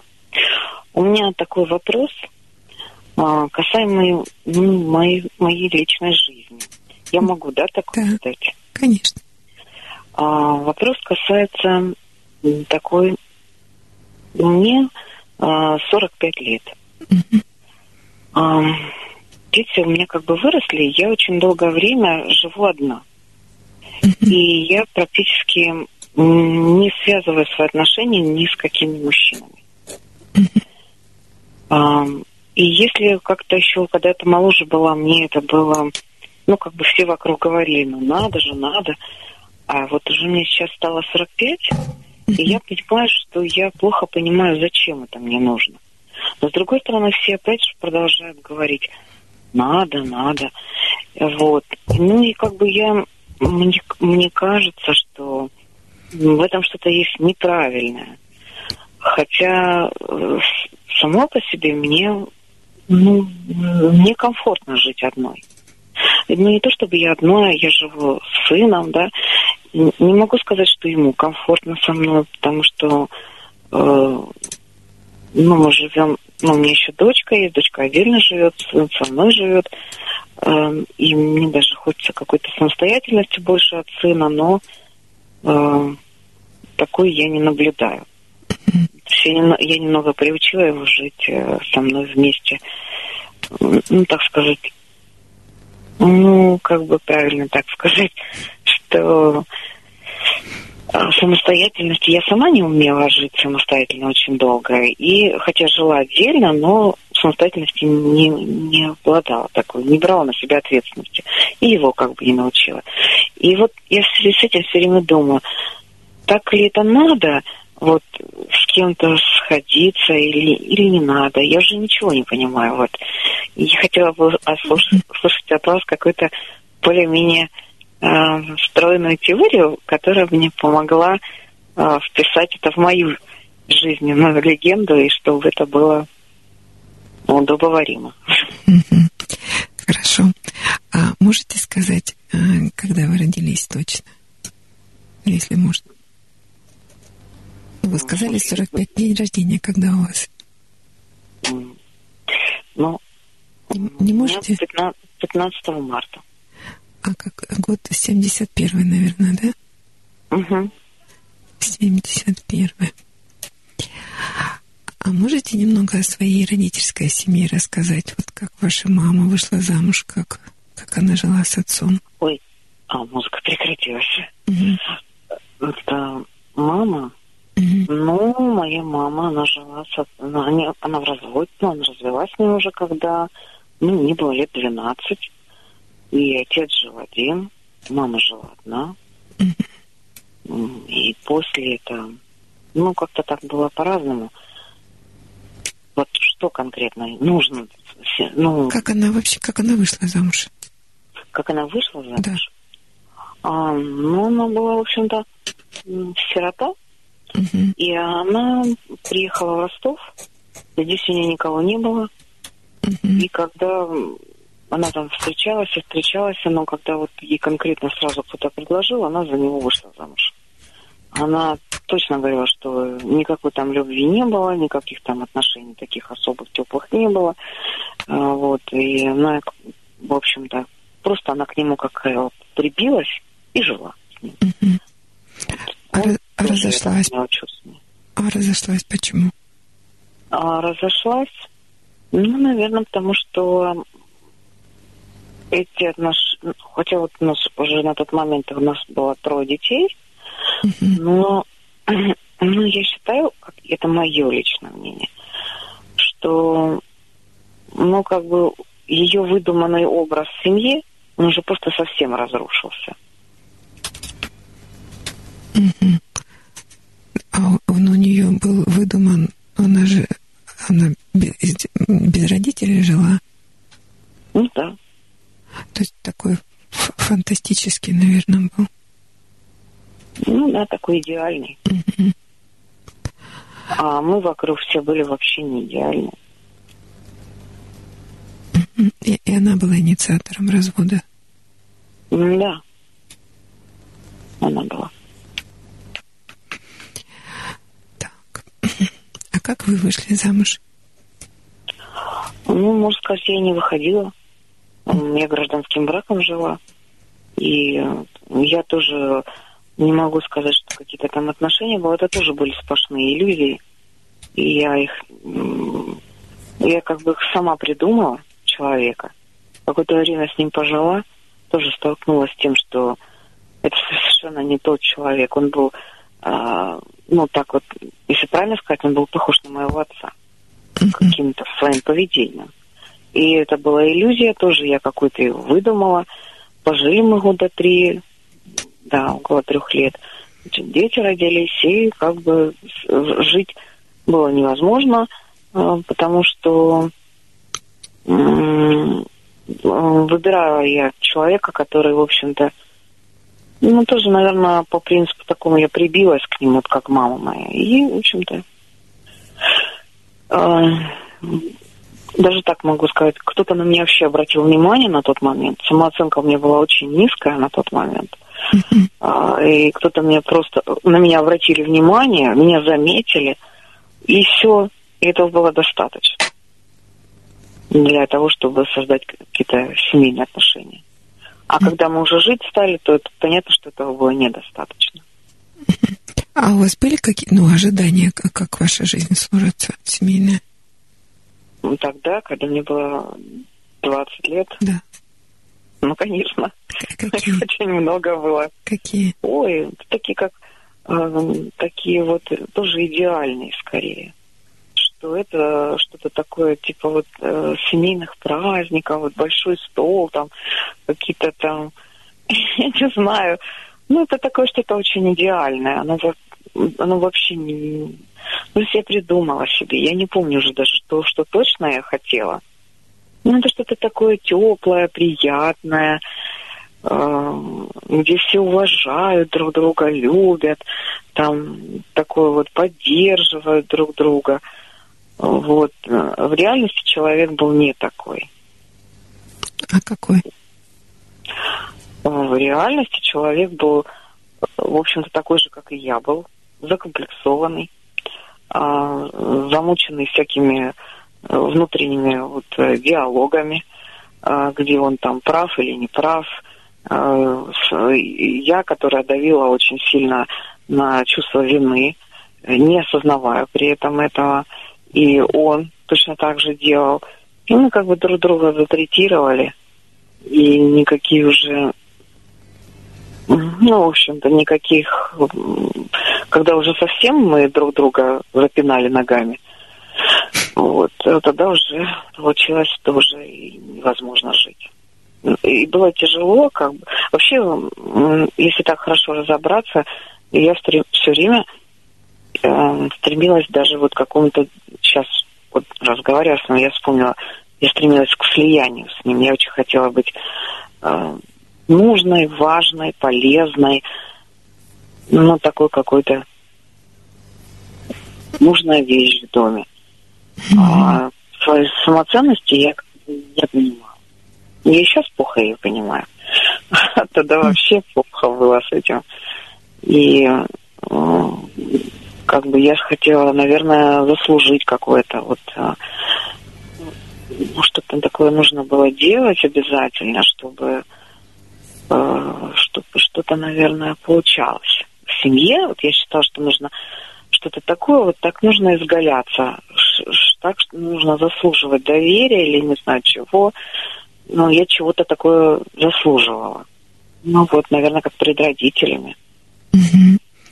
Вот так было. А теперь, как вы считаете, что в семье не нужно э, делать что-то, чтобы было хорошо в семье? Ну, чтобы партнеру ну, было хорошо. Сейчас, да. сейчас у меня другие немножко понима... понятия. Может быть, они изменились.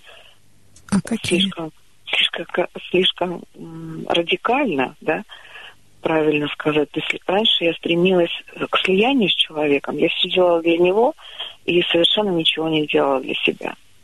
Все себя... а- И несмотря на это, я, я и обижалась потом на человека. Что ж так, я для кого-то что-то делаю, а для меня ничего не делают. А сейчас э, я стала делать для себя. Я стала просто делать для себя. Я стала учиться жить для себя. Делать поступки для себя, радоваться этому. А, Я вот даже там какие-то вещи покупаю, я учусь радоваться, а не бояться, что это трачу. А, Куда-то там ездить для меня это вот все ново. И мне как бы стало даже вот комфортно, что ли, от того, что я сама для себя живу. И я перестала жить как бы вот мыслями о том, что я кому-то там для кого-то должна жить. Вот. И какой-то там я проходила, ну, как-то даже психотерапию какую-то там я проходила. И я поняла, что я очень долго жила, заслуживая любовь матери, и делала, в общем-то, очень много для этого. Это было мое решение. Это не было э, ее какой-то странным поведением, что я так... Это было обычным ее поведением, но я а, в конце приняла такое решение, что я должна заслуживать всё, как бы ее доверие, ее любовь, ее внимание и все и выполнять ее ее желания. И таким образом я, ну вот когда уже прошла какую-то терапию, да, я поняла, что ам, я уже и ее никакого не хочу а, заслуживать э, внимания. Нет, я ее очень люблю. Очень люблю, она очень много для меня сделала. Э, Невозможно не сбросить. э, Но, но это уже не такое лихорадочное эмоциональное состояние, когда ты все время чувствуешь, что ты должен. И ты хочешь, не хочешь, как бы, вот ты понимаешь, что не надо этого делать и не стоит, но что-то внутри тебя все равно как невроз какой-то появляется, и ты это начинаешь делать. И как будто ты как кукла. Когда вот это тоже вот ушло, то я перестала вообще за кем-то гоняться.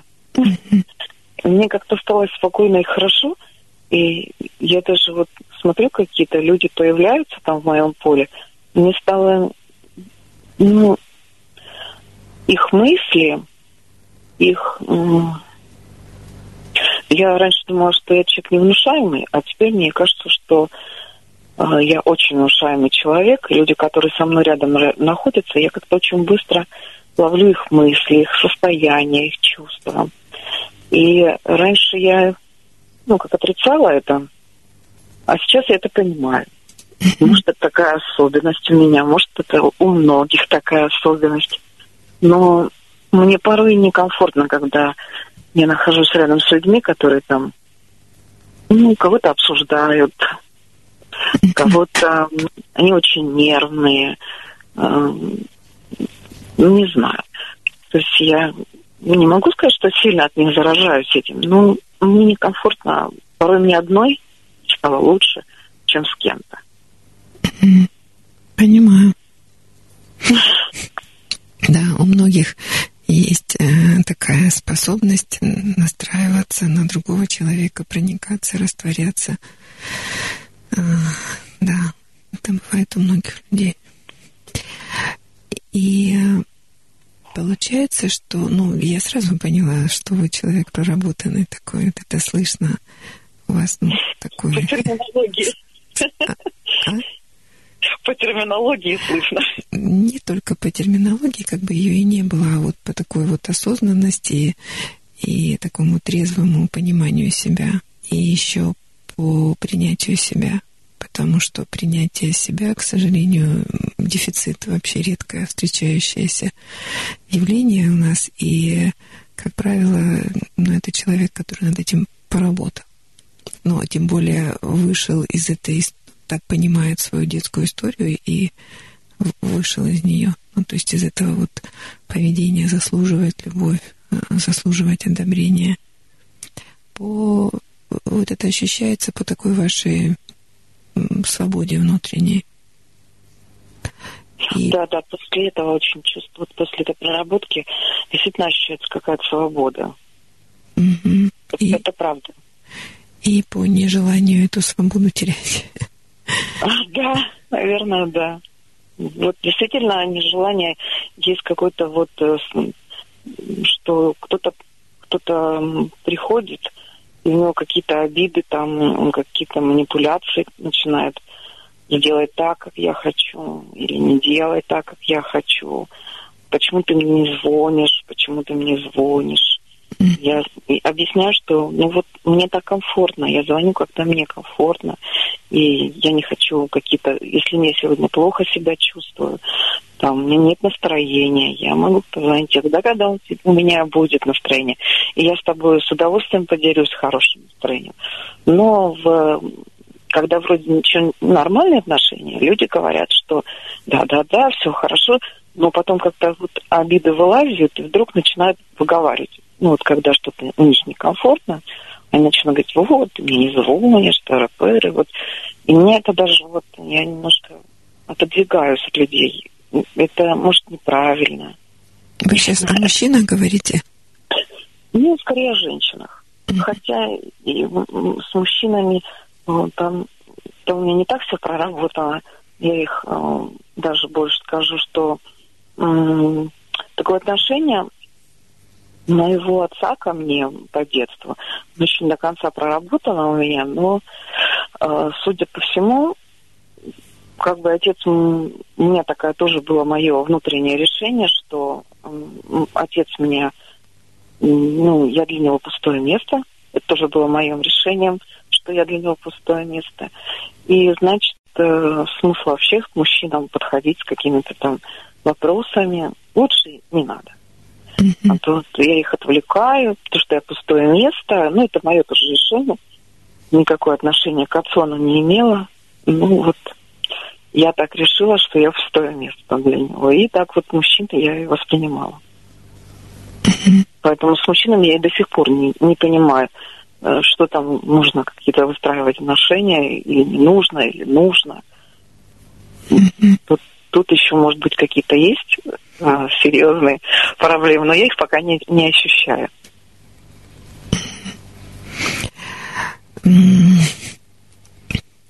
Проблема – это негативные чувства.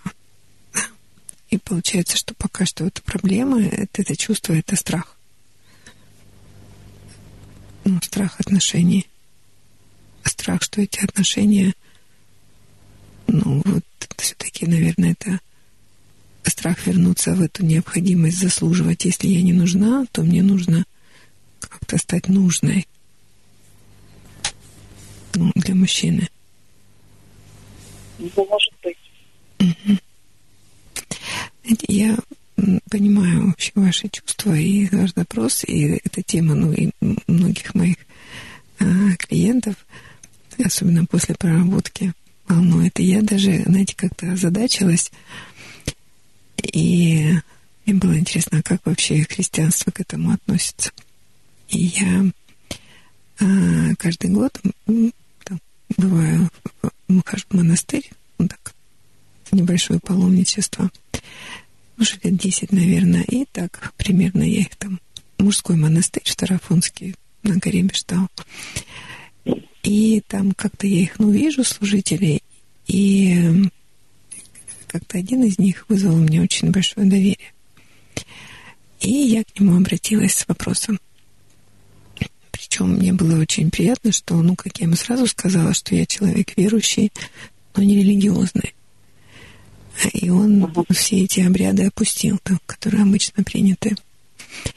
И я ему рассказала, что я ну, психотерапевт, семейный терапевт. И вот о такой трудности, как, с которой в работе сталкиваюсь. А, И, ну, в частности, я говорила а, к своей клиентке, с которой вот как-то мы так же, как с вами, были в таком вопросе, да, что делать дальше. Все проработали, вот она такая, а дальше что? А, лечить или дальше, или, или пусть живет. Но она уже ну, также взрослая была женщина, у нее был опыт двух браков и, и один ребенок. И он мне очень внимательно выслушал, я ему так рассказала о принципах семейной терапии, ему было интересно. А, и он сказал, что церковь на это смотрит так. Ну, а я же еще как-то, знаете, всякие там нахватанные звания, я как-то на знание, а, это такой услышала христианский постулат, что а, негоже человеку быть одному. И вот тоже думаю, ну как же. А обо мне вообще, знаете, как коллеги говорят, Панкова, да, это брачный маньяк. А у нее только там поженились, да, были парами. Вот, и мне это тоже как-то вот настораживает. И он сказал, что церковь не смотрит, ну, христианская церковь на это так жестко, что плохо всем непременно быть одному. А, я не помню точно вот цитаты, которые он сказал, но смысл был в том, что это все-таки учитывается воля самого человека. Это, это не, не догмат, что непременно а это нужно, тем более если вот эта задача такая, ну, то есть функция выполнена, то есть есть ребенок, то есть есть продолжение рода. Ну, правда, когда нет ребенка, там как-то особенно женщины не задаются этим, а хорошо ли нет ли, но природа берет свое, и возможность иметь детей рождает потребность иметь детей. Но когда эта функция уже выполнена, ну так он говорил, что это выбор человека, и здесь учитываются индивидуальные особенности людей. Это не всем людям нужно. И вот как-то я была ему благодарна. Поняла, что вот говорили о стройной теории, во всяком случае, христианство на это смотрит так. Это не догмат, это не приговор. Непременно быть в паре. Так вот, а если о вас, то мне кажется, что а, вы такой очень дружественный человек. И для вас дружба очень важна. И да, и более того, это вот как-то задача ваша такая по жизни научиться дружить, а, смотреть вперед, не цепляться за прошлое, как-то ну, быть прогрессивной, если можно так сказать, прогрессивной и дружественной. И мне кажется, что вы эту задачу выполняете. Но я думаю, что если с мужчиной, то как раз-таки это может быть такие отношения, которые, ну, или становятся дружбой, или э, вытекают из дружбы. Есть такой мужчина, с которым вам вот хорошо дружить? Нет, такого. Такого нет. Ну, а вам бы хотелось иметь такого друга, мужчину? Ну, в принципе, да. Да, такого можно было в отношении. Но, но я не встр... ну, я один раз только встречала такого мужчину, с которым мне реально просто было даже пообщаться интересно. Я могла ему что-то рассказать о себе. Вот.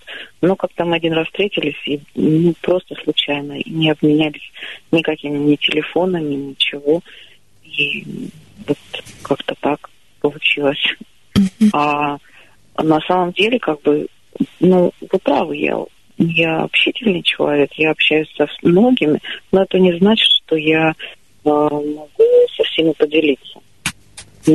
Более долгими отношениями, близкими, э, как бы, так скажем, какими-то даже, можно сказать, ну, э, своими переживаниями, э, национальными, да, которые я понимаю, что человек меня не осудит. Вот, например, то, что я иногда не хочу звонить.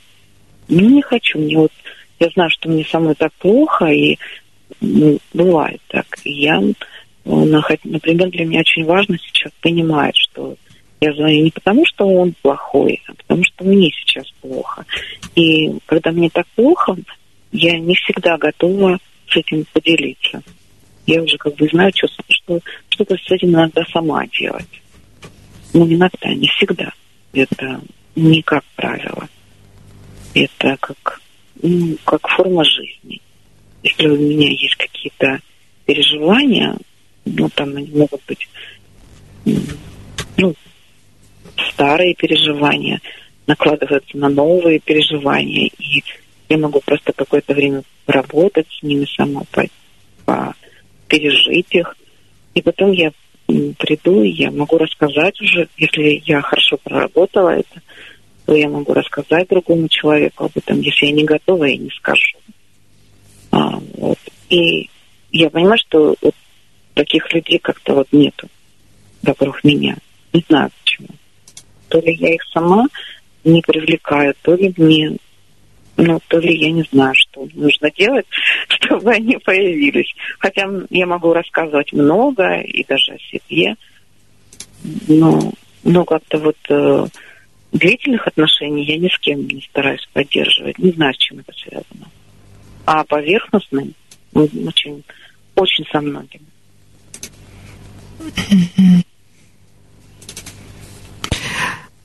А что помешало вам попросить номер телефона у того мужчины, с которым вам так комфортно было общаться? Что помешало? А знаете, наверное, вот, вот как вы правильно сказали, что нужно как-то правильно так сказали это слово. Я немножко выскочила. А, вы сказали, что вот некий страх, что нужно опять будет что-то вот а, как-то себя ограничивать. Ограничивать, да, ограничивать. И э, как-то нужно что-то и ему навязываться, и самой как-то себя сильно прижимать. И э, вот хотя комфортно был разговор, но у меня есть такое ощущение, что это все было как бы вот, ну, несерьезно, потому что это поверхностно было. Хотя я много рассказала им достаточно для меня. Mm-hmm. То, что я как бы не всегда рассказывала, не всем. Мне захотелось поделиться, так скажу. Но мне просто кажется, что дальше это все будет а, тяжело. Может быть, а, с ощущением, что дальше опять все будет как всех, как, как и раньше, как и когда-то было. Такое было ощущение, наверное. Понимаю. Я, может быть, даже если очень поднапрячься, я его и могу найти. Вот. Но я не делаю этих попыток. Потому что мне кажется, что ну, вот, это какое-то тягостное ощущение скорее. Что все равно это человек, и у меня какие-то ожидания ну, для него какие-то идеальные. То есть один раз мы столкнулись, это какой-то идеальный человек. Их людей не бывает. Люди, они разные, они с проблемами, они с переживаниями. И, наверное, я и сама должна как-то э, что-то делать, и человека должна напрягать, и себя напрягать. И вот как-то раз сразу это думаю, а может, не надо? Вот так как-то. Напрягать. Знаете, у меня для вас есть э, рояль в кустах. Ой, здорово. Я просто сегодня работала а, с девушкой, угу. и я, когда работаю, я иногда обращаюсь к астрологическим знаниям. Я ну, работала с ее картой. И у нее вот как раз есть такой аспект, как у вас.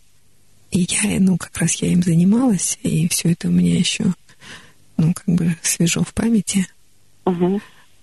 И я вам тогда сейчас скажу. Это как раз э, касается отношений э, отца и дочери. Угу. Вот этот, э, ну давайте немножко теории, да, ну, еще раз, что проблема — это негативные чувства. Угу. А вот невроз это внутренний конфликт между uh хочу и имею. uh И конфликт, он есть всегда. Ну вот конфликт это, ну, столкновение, как столкновение интересов, он, он неизбежен. Но конфигурация конфликта имеет значение. Например, а, хотела получить тысячу рублей. Получила 999. Конфликт, конфликт. Да? Есть. Но он такой минимальный, да, что вот его так обозначает как стрелочка, такой треугольничек, да, и что он не мешает движению жизни. Он даже как-то вот вдохновляет, но еще чуть-чуть, да, и будет тысяча. Ну, я привожу пример с деньгами, что деньги это энергия, да, вот такая, также эмоциональная энергия. Но иногда конфликт приобретает такую конфигурацию, называют ее квадрат, или в народе называют вилла или тупик. Хотела получить тысячу, Угу. У меня вычли тысячу. Печально. Да, вот это уже напряжение. Да, вот хочу и имею. В, так, в такую вступает отношение, что это, это внутренний конфликт. И он рождает напряжение. И э, самая ну, вот, трудная часть работы психотерапии в чем, что это напряжение, оно проявляется каким-то невротическим симптомом, который, ну, как бы снимает это напряжение. Ну, элементарный, самый простой, там человек качает ногой. Вот он сидит и качает, и качает. И много раз у меня на группе такие бывают моменты, когда кто-то качает ногой, а тот, кто сидит рядом, ему от этого очень плохо. Потому что он же не просто качает, он находится в напряжении. А люди чувствительные, ну, даже не очень, а это средние чувствительные, они это напряжение ощущают. Он как бы это напряжение вот передает. Ну, в том Я числе. Понимаю, да. И, и это напряжение, оно ведь, ну, как бы тупиковое такое, да, потому что когда его просят, там, не качай ногой, да, а, а он, ну, или там защищается, или там пытается не качать, а потом напряжение все равно растет симптом невротический, он ну, всегда имеет какой-то символизм, да, то есть качает ногой, на самом деле ему бы хотелось пойти там куда-то туда, но он не идет, ну, к своей цели или к чему-то. Или он говорит о своей цели, но он к ней не идет. И тогда это вот напряжение обостряется, и он вроде как идет. Ну, так же, когда дети грызут ногти, на самом деле мы хотелось бы отгрызть голову кому-нибудь из родителей. Но это же нельзя. Ну, когда дети с головой об стенку бьются, волосы выдергивают себе. Хотелось бы, конечно, оторвать. Так вот. И вот этот э, внутренний конфликт, невро, невротический, да, он проявляется каким-то симптомом. Так вот, э, в чем смысл? Э, вот есть конфликт между сыном и дочерью, причем ой, извините, между отцом и дочерью, причем именно с женской частью дочери. Не с ней как с человеком, да, а с ней как, ну, как, как женской ее частью. И э, тут вот трудно, конечно, сказать, разные есть теории, но вообще человека, ну, то есть вот то, что вы говорили, я вижу это в вашей карте, то есть конфликт Сатурна — это образ отца, и Венеры — это женская часть. Вы вообще-то, ну, сейчас мы в хорошее время живем, я могу там открыть карту сразу. И это карта на момент вашего рождения. Вы с ней уже родились. Вы не знали там, какой у вас будет папа, да? Но вы с этим родились, и ваш папа, он был а, таков по отношению к вам – он как бы невольно вашу женственность, ну, он ее не видел. Да? Он ее, может быть, он ее там даже как-то а, побаивался, может быть, он там был. И вот этот конфликт между отцом и вашей женской частью, угу. он стал вашим внутренним конфликтом и рождающим напряжение. Ну, я думаю, что да и как оно преодолевается. А, вот есть две стороны. а, с одной стороны, когда вы включаете свою женскую часть и ну, ведете себя как женщина, такая, знаете, как гламурная такая женщина, это вы, ну, включается эта часть такая, Венера, да? Угу. А когда вы погружаетесь в себя серьезно, сосредоточенно, ну, занимаетесь собой, там, с психологом, сами, да, Угу. а, это а, как-то, ну, становитесь так серьезнее, сосредоточеннее, не просто на себе, эгоистически на себе, да, там не, это не то, что там баловать себя, потакать себя, а понимать себя, изучать, работать над собой. Тогда включается Сатурн. Когда вот эта, эта часть, которая ограничивает, которая серьезная и которая не просто думает о себе, а работает. И вот там получается такой и как бы парадокс. Когда вы ведете себя как Венера, как женщина такая легкомысленная, то извне приходит Сатурн, это или папа, или мужчина, Угу. да, который говорит прекрати. Прекрати, начинает ограничивать ворчанием, бурчанием, там, холодом, а, недовольством. Но, Ну да, но он ограничивает. да. Есть такое. Даже когда другие какие-то общины так а, мне могут холодом так немножко ограничить, я не могу замкнуться и не могу, в общем-то, сделать, что меня попросят. И Мгм. значит, что я согласилась, не сделала. Мгм. Но зато, когда вы уходите от этой женской ля-ля-ля и включаете папину часть такого Сатурна и начинаете заниматься собой, работать над собой, тут вдруг появляются эти поклонники с шампанским.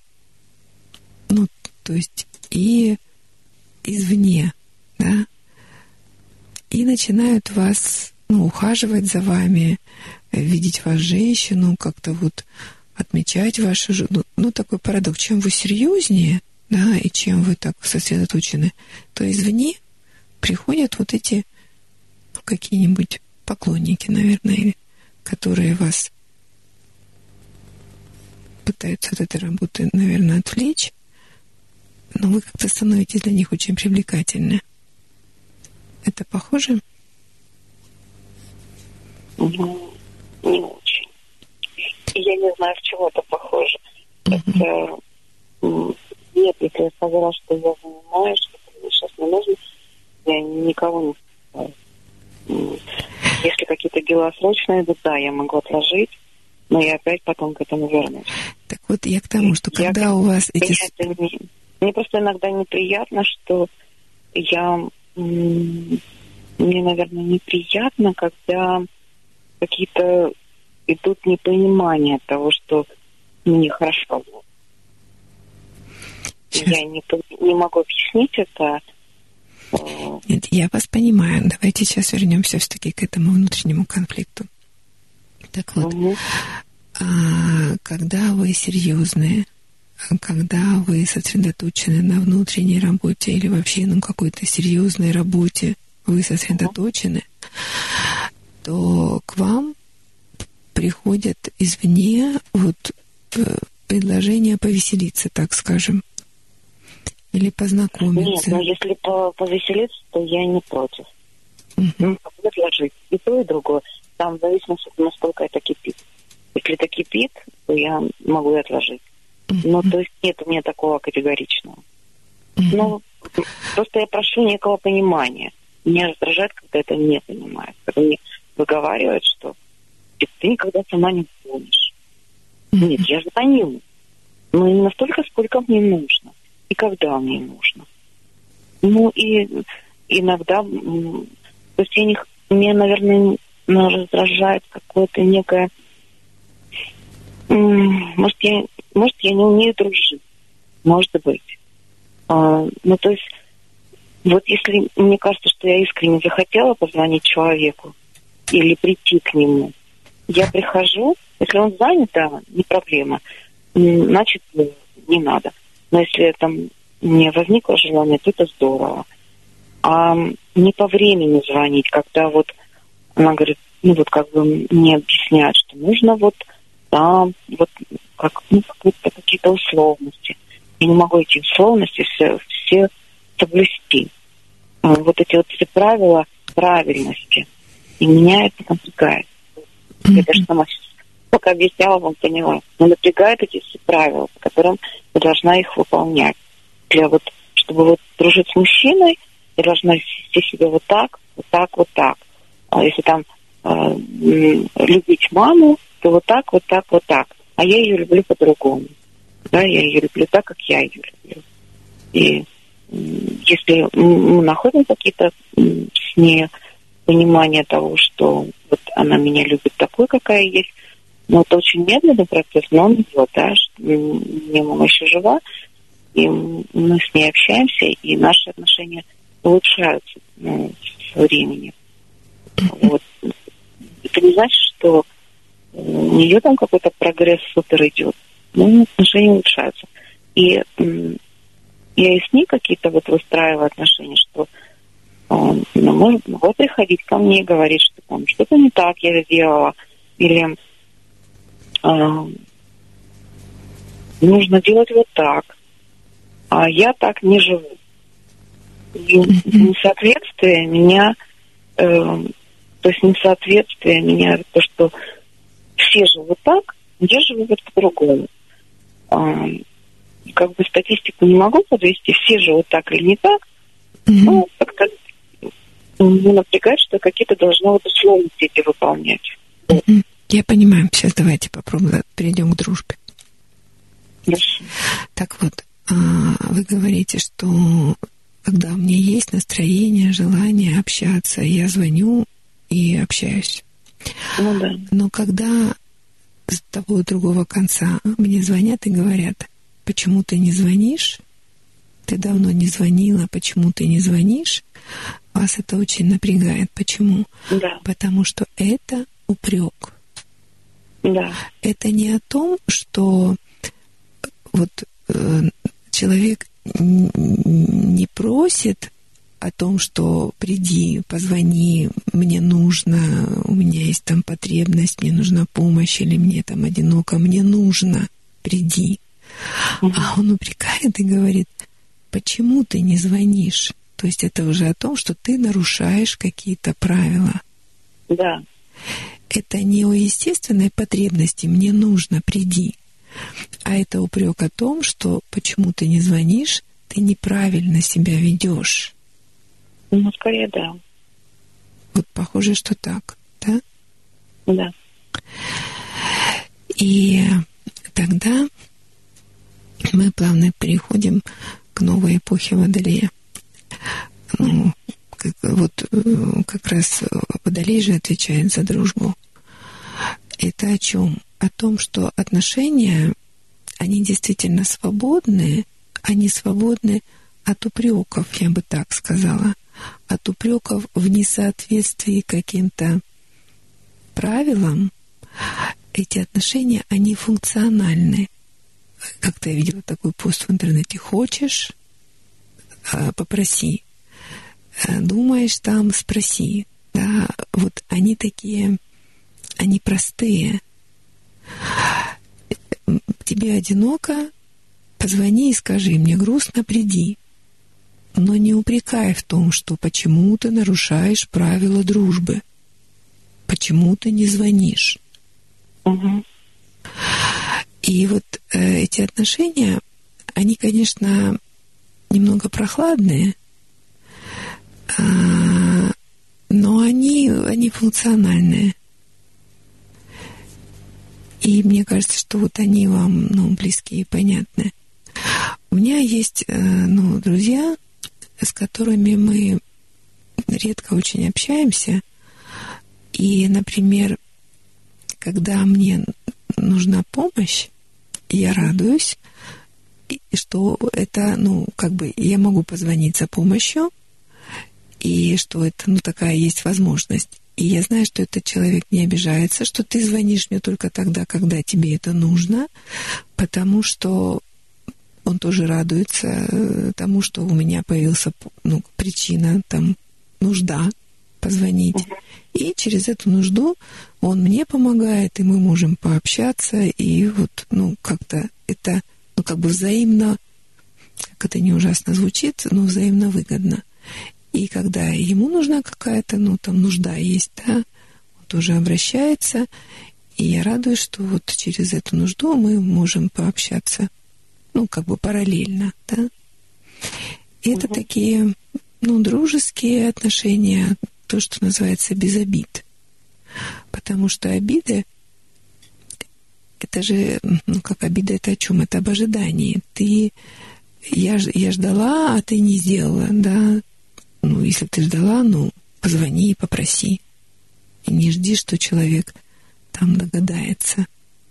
То есть обида — это э, как бы о, неоправдан, о неоправданных ожиданиях. Человек обижается то для чего-то, потому что ты не оправдала мои ожидания. Наверное, правда. Именно так.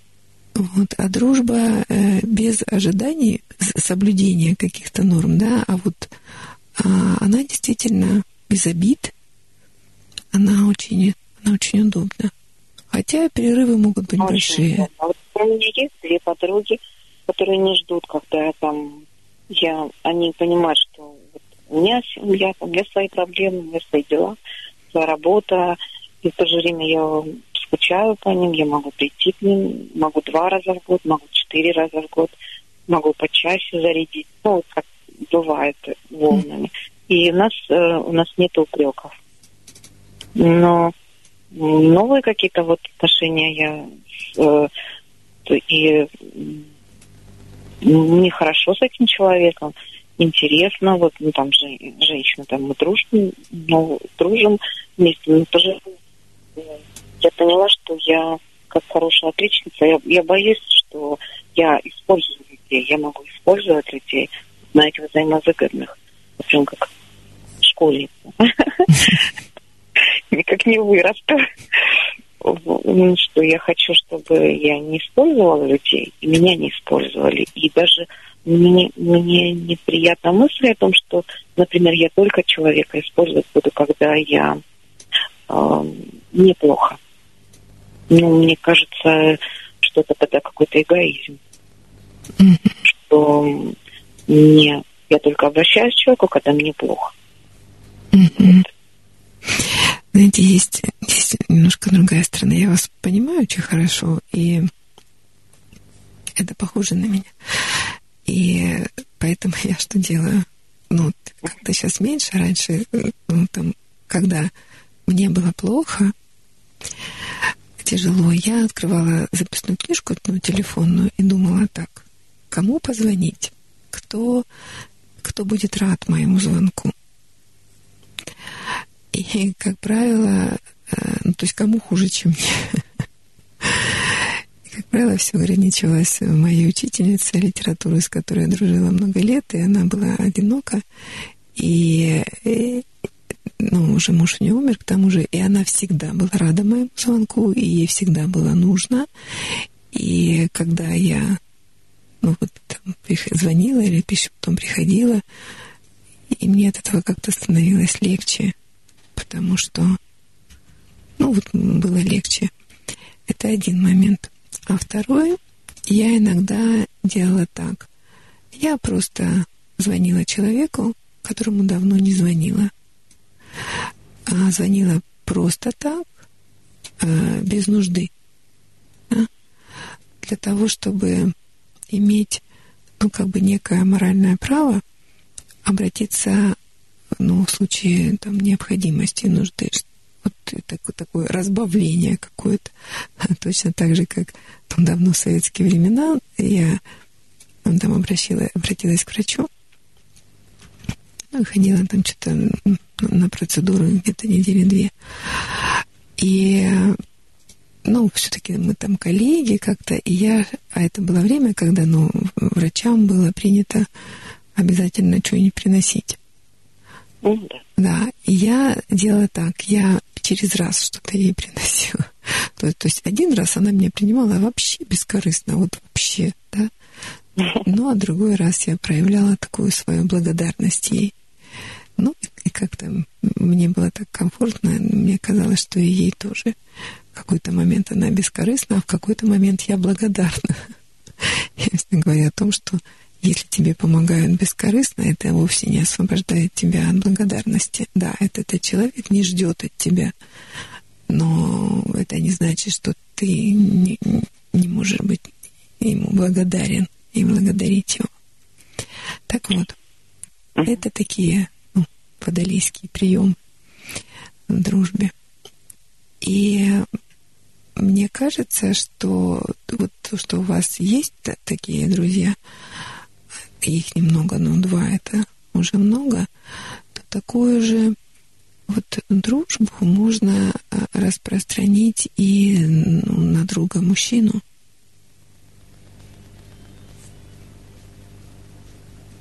Как, ну, вам, да. как вам такая идея? Такая идея неплоха, кстати говоря. Проблема в том, э, что когда чуть-чуть начинаешь ближе человеку приближаться, начинает от тебя каких-то требовать условностей. И я почему-то не могу им противостоять. Я начинаю сомневаться, что, может, я правда такая эгоистка, надо вот условности эти соблюдать, но я не знаю, как их соблюдать, эти условности. Правила придумываются как-то там собственной голове того человека, и, видно, как-то трансформируются в моей голове. И от этого происходит какая-то э, это вот эти вот стрелки, да. Я, наверное, переживаю за вот этих, что я, может быть, недостаточно хорошо дру, умею дружить, и надо вот как-то дружить по правилам. Надо Нет. как-то делать сначала один подарок, потом сделать, можно бескорыстно прийти, потом сделать еще подарок, опять бескорыстно прийти. И я в этих правилах путаюсь. Я не понимаю их почему-то. У меня нет внутреннего какого-то чутья этих правил, где нужно уже принести подарок, а где нужно, можно еще сходить бескорыстно. Угу. Ну да. Это, опять же, вот этот, э, мы возвращаемся к этому внутреннему конфликту э, между папой и дочкой. Потому Да, что... Это отсюда. Мгм. М, Вот Венера, она вообще отвечает за принцип восприятия, за то, как мы воспринимаем людей и за то, как нас воспринимают люди. Мгм. И поскольку она у вас вот так, ну, скажем, поражена папой, да, но то вам действительно трудно вот этот... Ну вот есть люди, у которых такая очень развитая, развитая Венера. Они вот есть, э, они это поведение, восприятие, они это чувствуют, они ведут себя как-то вот, ну, естественно. Да, на них хочется смотреть, ими хочется любоваться, они ведут себя красиво. Вот, ну, в, в социуме, да, там, а, в группе, как-то вот они это чувствуют. Но таких людей мало, и даже они как-то к ним страшно иногда, и смотреть на них приятно, но подойти к ним страшновато. Чувствуешь себя как-то не очень соответствующим. Так вот, а, а когда вот, ну, вы как девочка, да, вы как-то ну, пытались себя вести, но не получали э, поддержки. Вот, вот это научение красивому поведению. Я вот ну, попробую сейчас привести пример красивого поведения. Ага. А, это мне рассказывала клиентка. Она а, бухгалтер, и там у нее много-много маленьких там всяких объектов. И вот она пришла в очередной из них, это театр, казалось бы, культурное место, но вышла ее начальница, у них там был праздник, они что-то отмечали, и она вышла, вытерла рукавом, ну, как, знаете, как так рот рукавом размашисто, и говорит, ну, что тут у вас там, давайте быстро там что-то такое. Да, и это, ну, было вот формально, как бы там, если говорить прилично, да, ну, можно было, конечно, там это нормально, не приглашать ее, но это было некрасиво. А там рядом был, стоял бармен, парень молодой, и который никакого отношения вообще не имел к этому театру, просто вот, ну, как бы там точка такая торговая. Но, uh-huh. видимо, парень был с очень развитой такой Венерой. Он почувствовал, что эта ситуация некрасивая.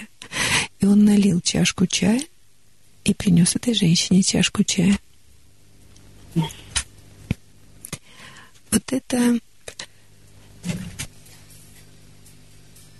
это пример того, как он почувствовал, да, как, как, ну, как будет красиво. Понимаете, о чем я говорю? Я понимаю. Он не по правилам, не по шаблону, да, не вот поступил так, как он чувствовал, чтобы было красиво.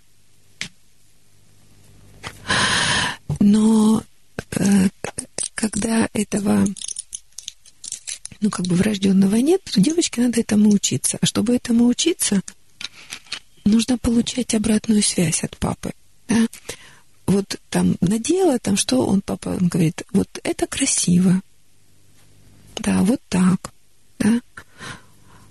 А если папа не дает такой обратной связи, да, и ты не знаешь, да, там вообще как ты там, то тогда научиться этому красивому поведению очень трудно. Чувствовать себя, вести себя красиво, чувствовать себя красивой и желанной. Угу. И тогда, ну, поскольку это не приговор, приходится учиться этому уже самой, без папы даже и как-то и легче уже, когда без папы.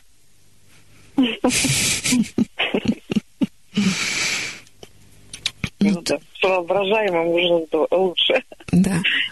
Вот, ну, как человек зрелый, да, он сам себе становится и мама, и папа. Я mm. очень часто повторяю это, как великий Фром, который десятки лет проработал психоаналитиком, выслушал тысячи детских историй, похуже, чем ваши. И в конце жизни он говорил, выслушав все эти детские истории, я теперь не удивляюсь тому, как много людей сумасшедших. Я удивляюсь тому, как много людей нормальных. Вообще. Это точно. Куда они берутся? Но он понял, откуда. Куда они берутся,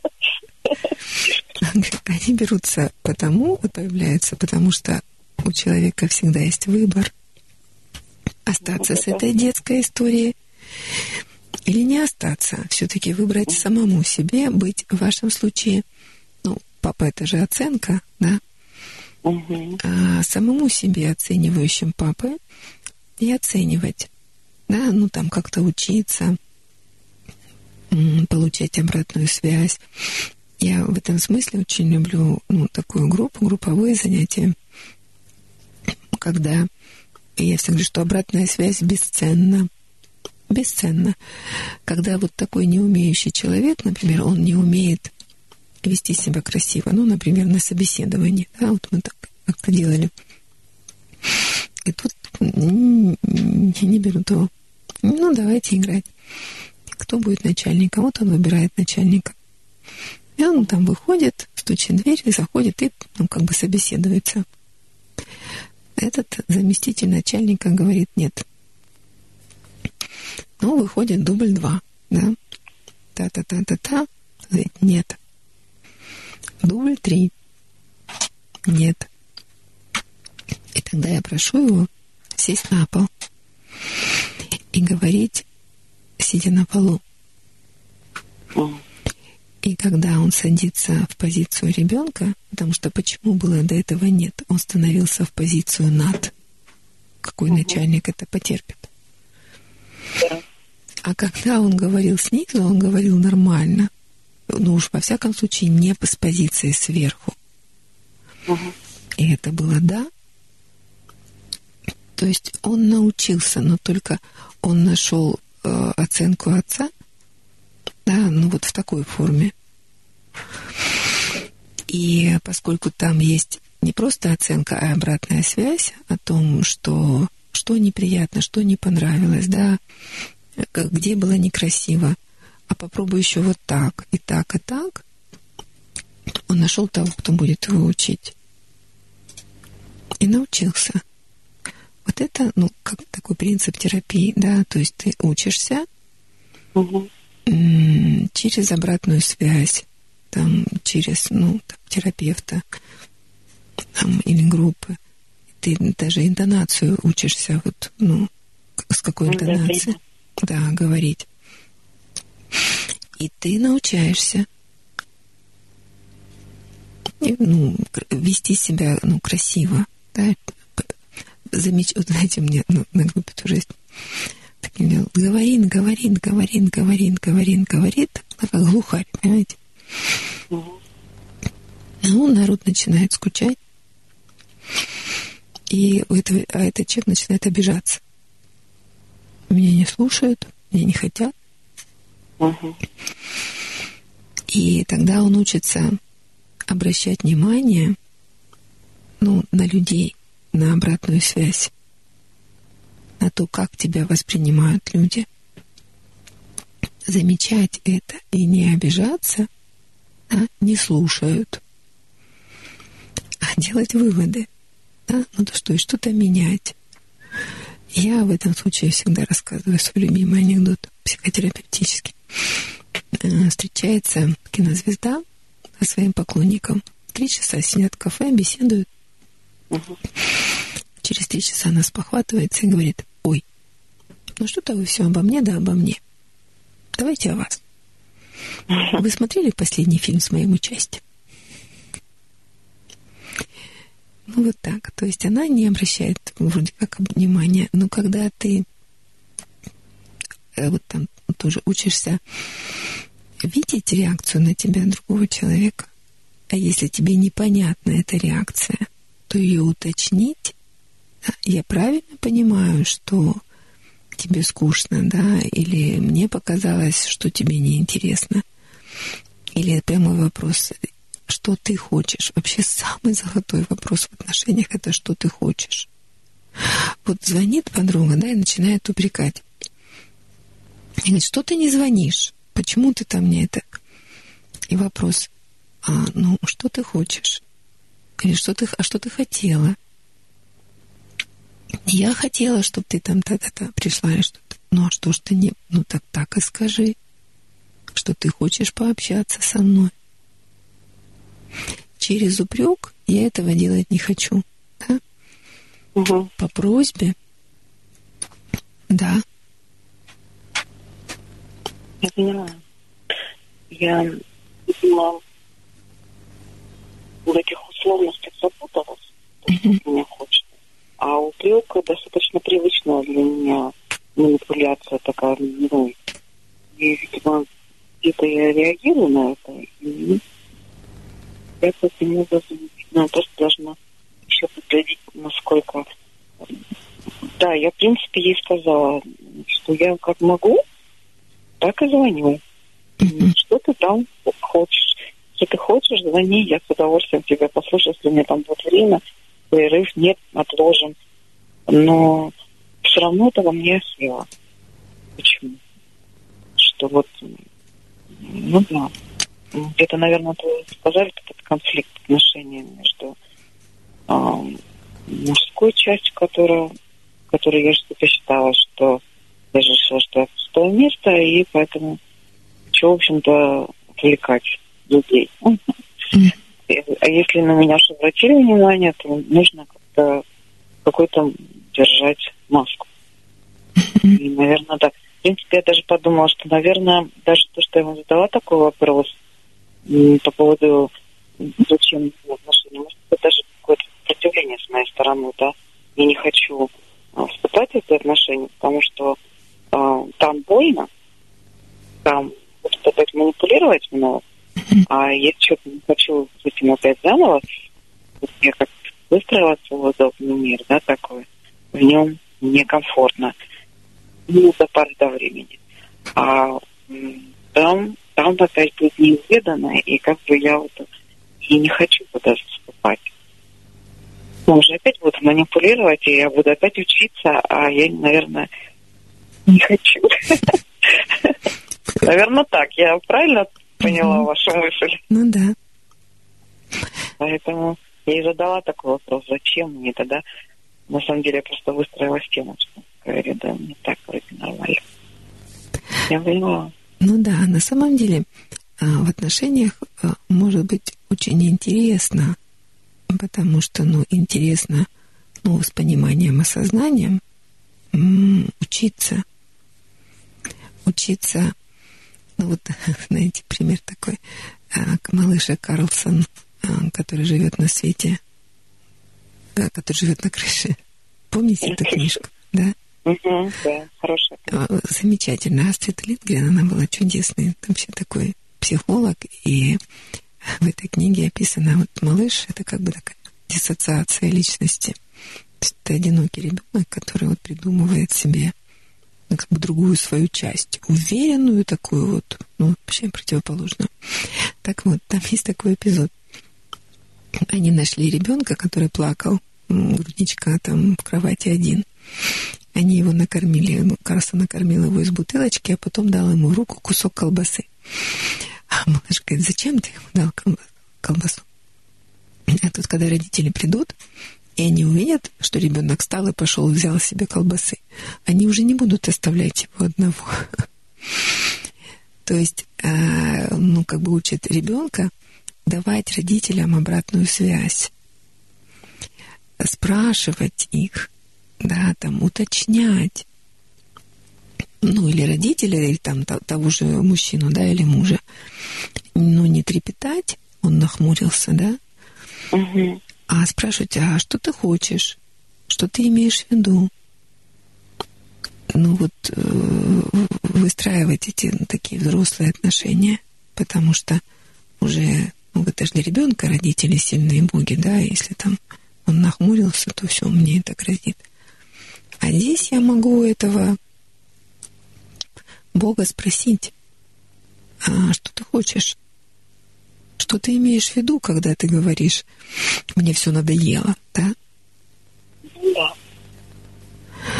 А, и еще обратная связь бесценна, но и опыт терапии, он всегда бесценен, потому что вот эти терапевтические отношения, они помогают ну, выстраивать и человеческие тоже. Прояснять, уточнять, интересоваться, да, там, допускать, что твое восприятие, оно не конечно и не абсолютно. Может быть, друг, другая сторона, другой вариант. Его можно изучить, ну, посмотреть, спросить. Это интересно. Да хитрая я все-таки, как я быстро это все логично. И все так у меня здорово. Сейчас вы так раз разложили, я прикинула. Ну да, что я все-таки хитро выстроила защиту. Что типа мне все хорошо, зачем мне еще что-то там нужно? Поняла, поняла я. Спасибо вам большое. Спасибо мне, вам. Мне понравилось. Мне тоже. Взаимно. Хорошего вам ночи. До свидания. Спасибо.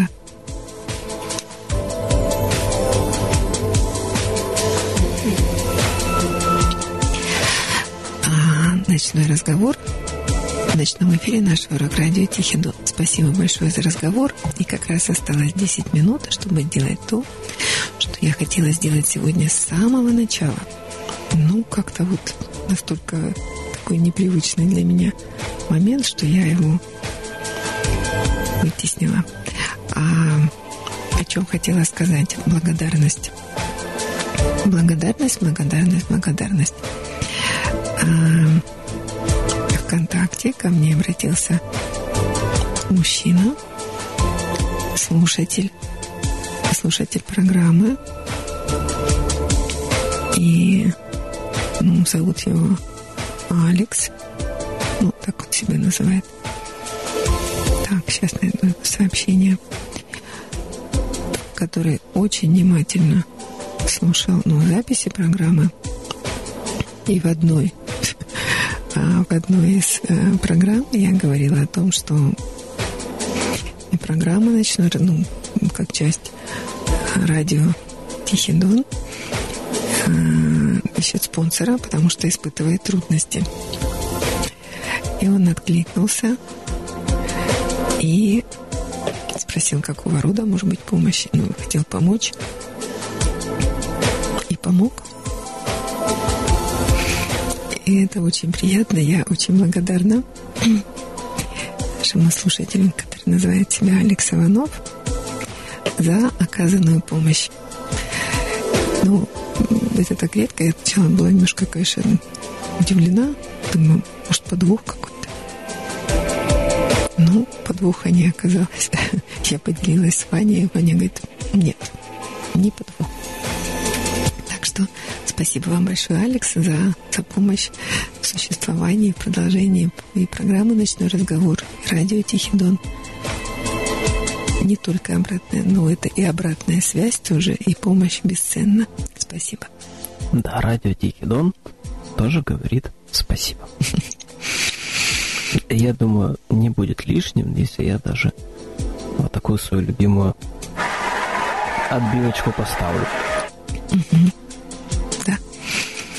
Ну вот. Благодарность и объявление. В это воскресенье, 5 февраля, состоится очередная акция чисто по-ростовски на Пушкинской напротив публичной библиотеки с 12 до 2 по сбору в раздельную переработку рассортированных отходов полиэтилен, пластик 2,5, картон, бумага, стекло, батарейки и, и все остальное. Да, ну, как мне сказали, лампы уже не принимают. К сожалению, да. Пока что. Пока не принимают. А, так что присоединяйтесь. Ну и заодно я тогда уже скажу, что сегодня у меня было такое событие. Я, меня пригласили на, на высоком уровне совещания а, в администрации по благоустройству нашего города.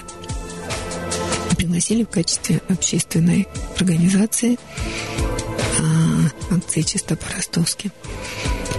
И я была приятно удивлена. Совещание было такое очень динамичное. Это был круглый стол. И были такие вопросы ну, именно благоустройства. Как-то они конкретно решались.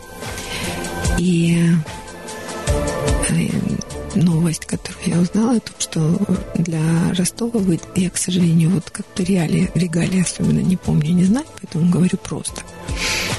Представитель губернатора сказала, что запущена программа по благоустройству, и наш город получил солидную сумму больше, чем другие рядом лежащие города. И будет, есть такой проект. А, та территория городская, там двор или там район, которые хотят получить часть этих денег на благоустройство своего района или там двора или улицы обязательным условием получения этих денег будет раздельный сбор мусора на этой территории, то есть организация ну, от населения сбора в раздельную в переработку. Мне это очень порадовало. И еще э, привет хочу передать слушателям программы «Ночной разговор». Передал э, глава администрации Ворошиловского района Яровой Вадим. А я когда я говорила, вспомнил, что я вспомнила в 2000, 2000 году, это когда была первая наша такая общественная акция, это по уборке и по посадке деревьев на э, Сурбхаче. Тогда слушатели говорили, мы хотим. Я к нему обратилась, и он очень поддержал. Саженцы нам выделил. Вот. И мне было его там приятно видеть. И он передал привет слушателям ночного разговора, сказал, что он помнит такой наш энтузиазм. Ну и мы его, конечно, помним, потому что он поддержал. Так что всем слушателям, особенно тем, которые участвовали в этой акции, привет, при, привет. Ну, так, такая новость. Ну, пожалуй, все на сегодня. Спасибо тем, кто слушал эту программу. Спасибо тем, кто звонил. Спасибо вам, Ваня. До следующей программы, которая у нас будет, сейчас посмотрю, 17 февраля. До 17 февраля. До свидания.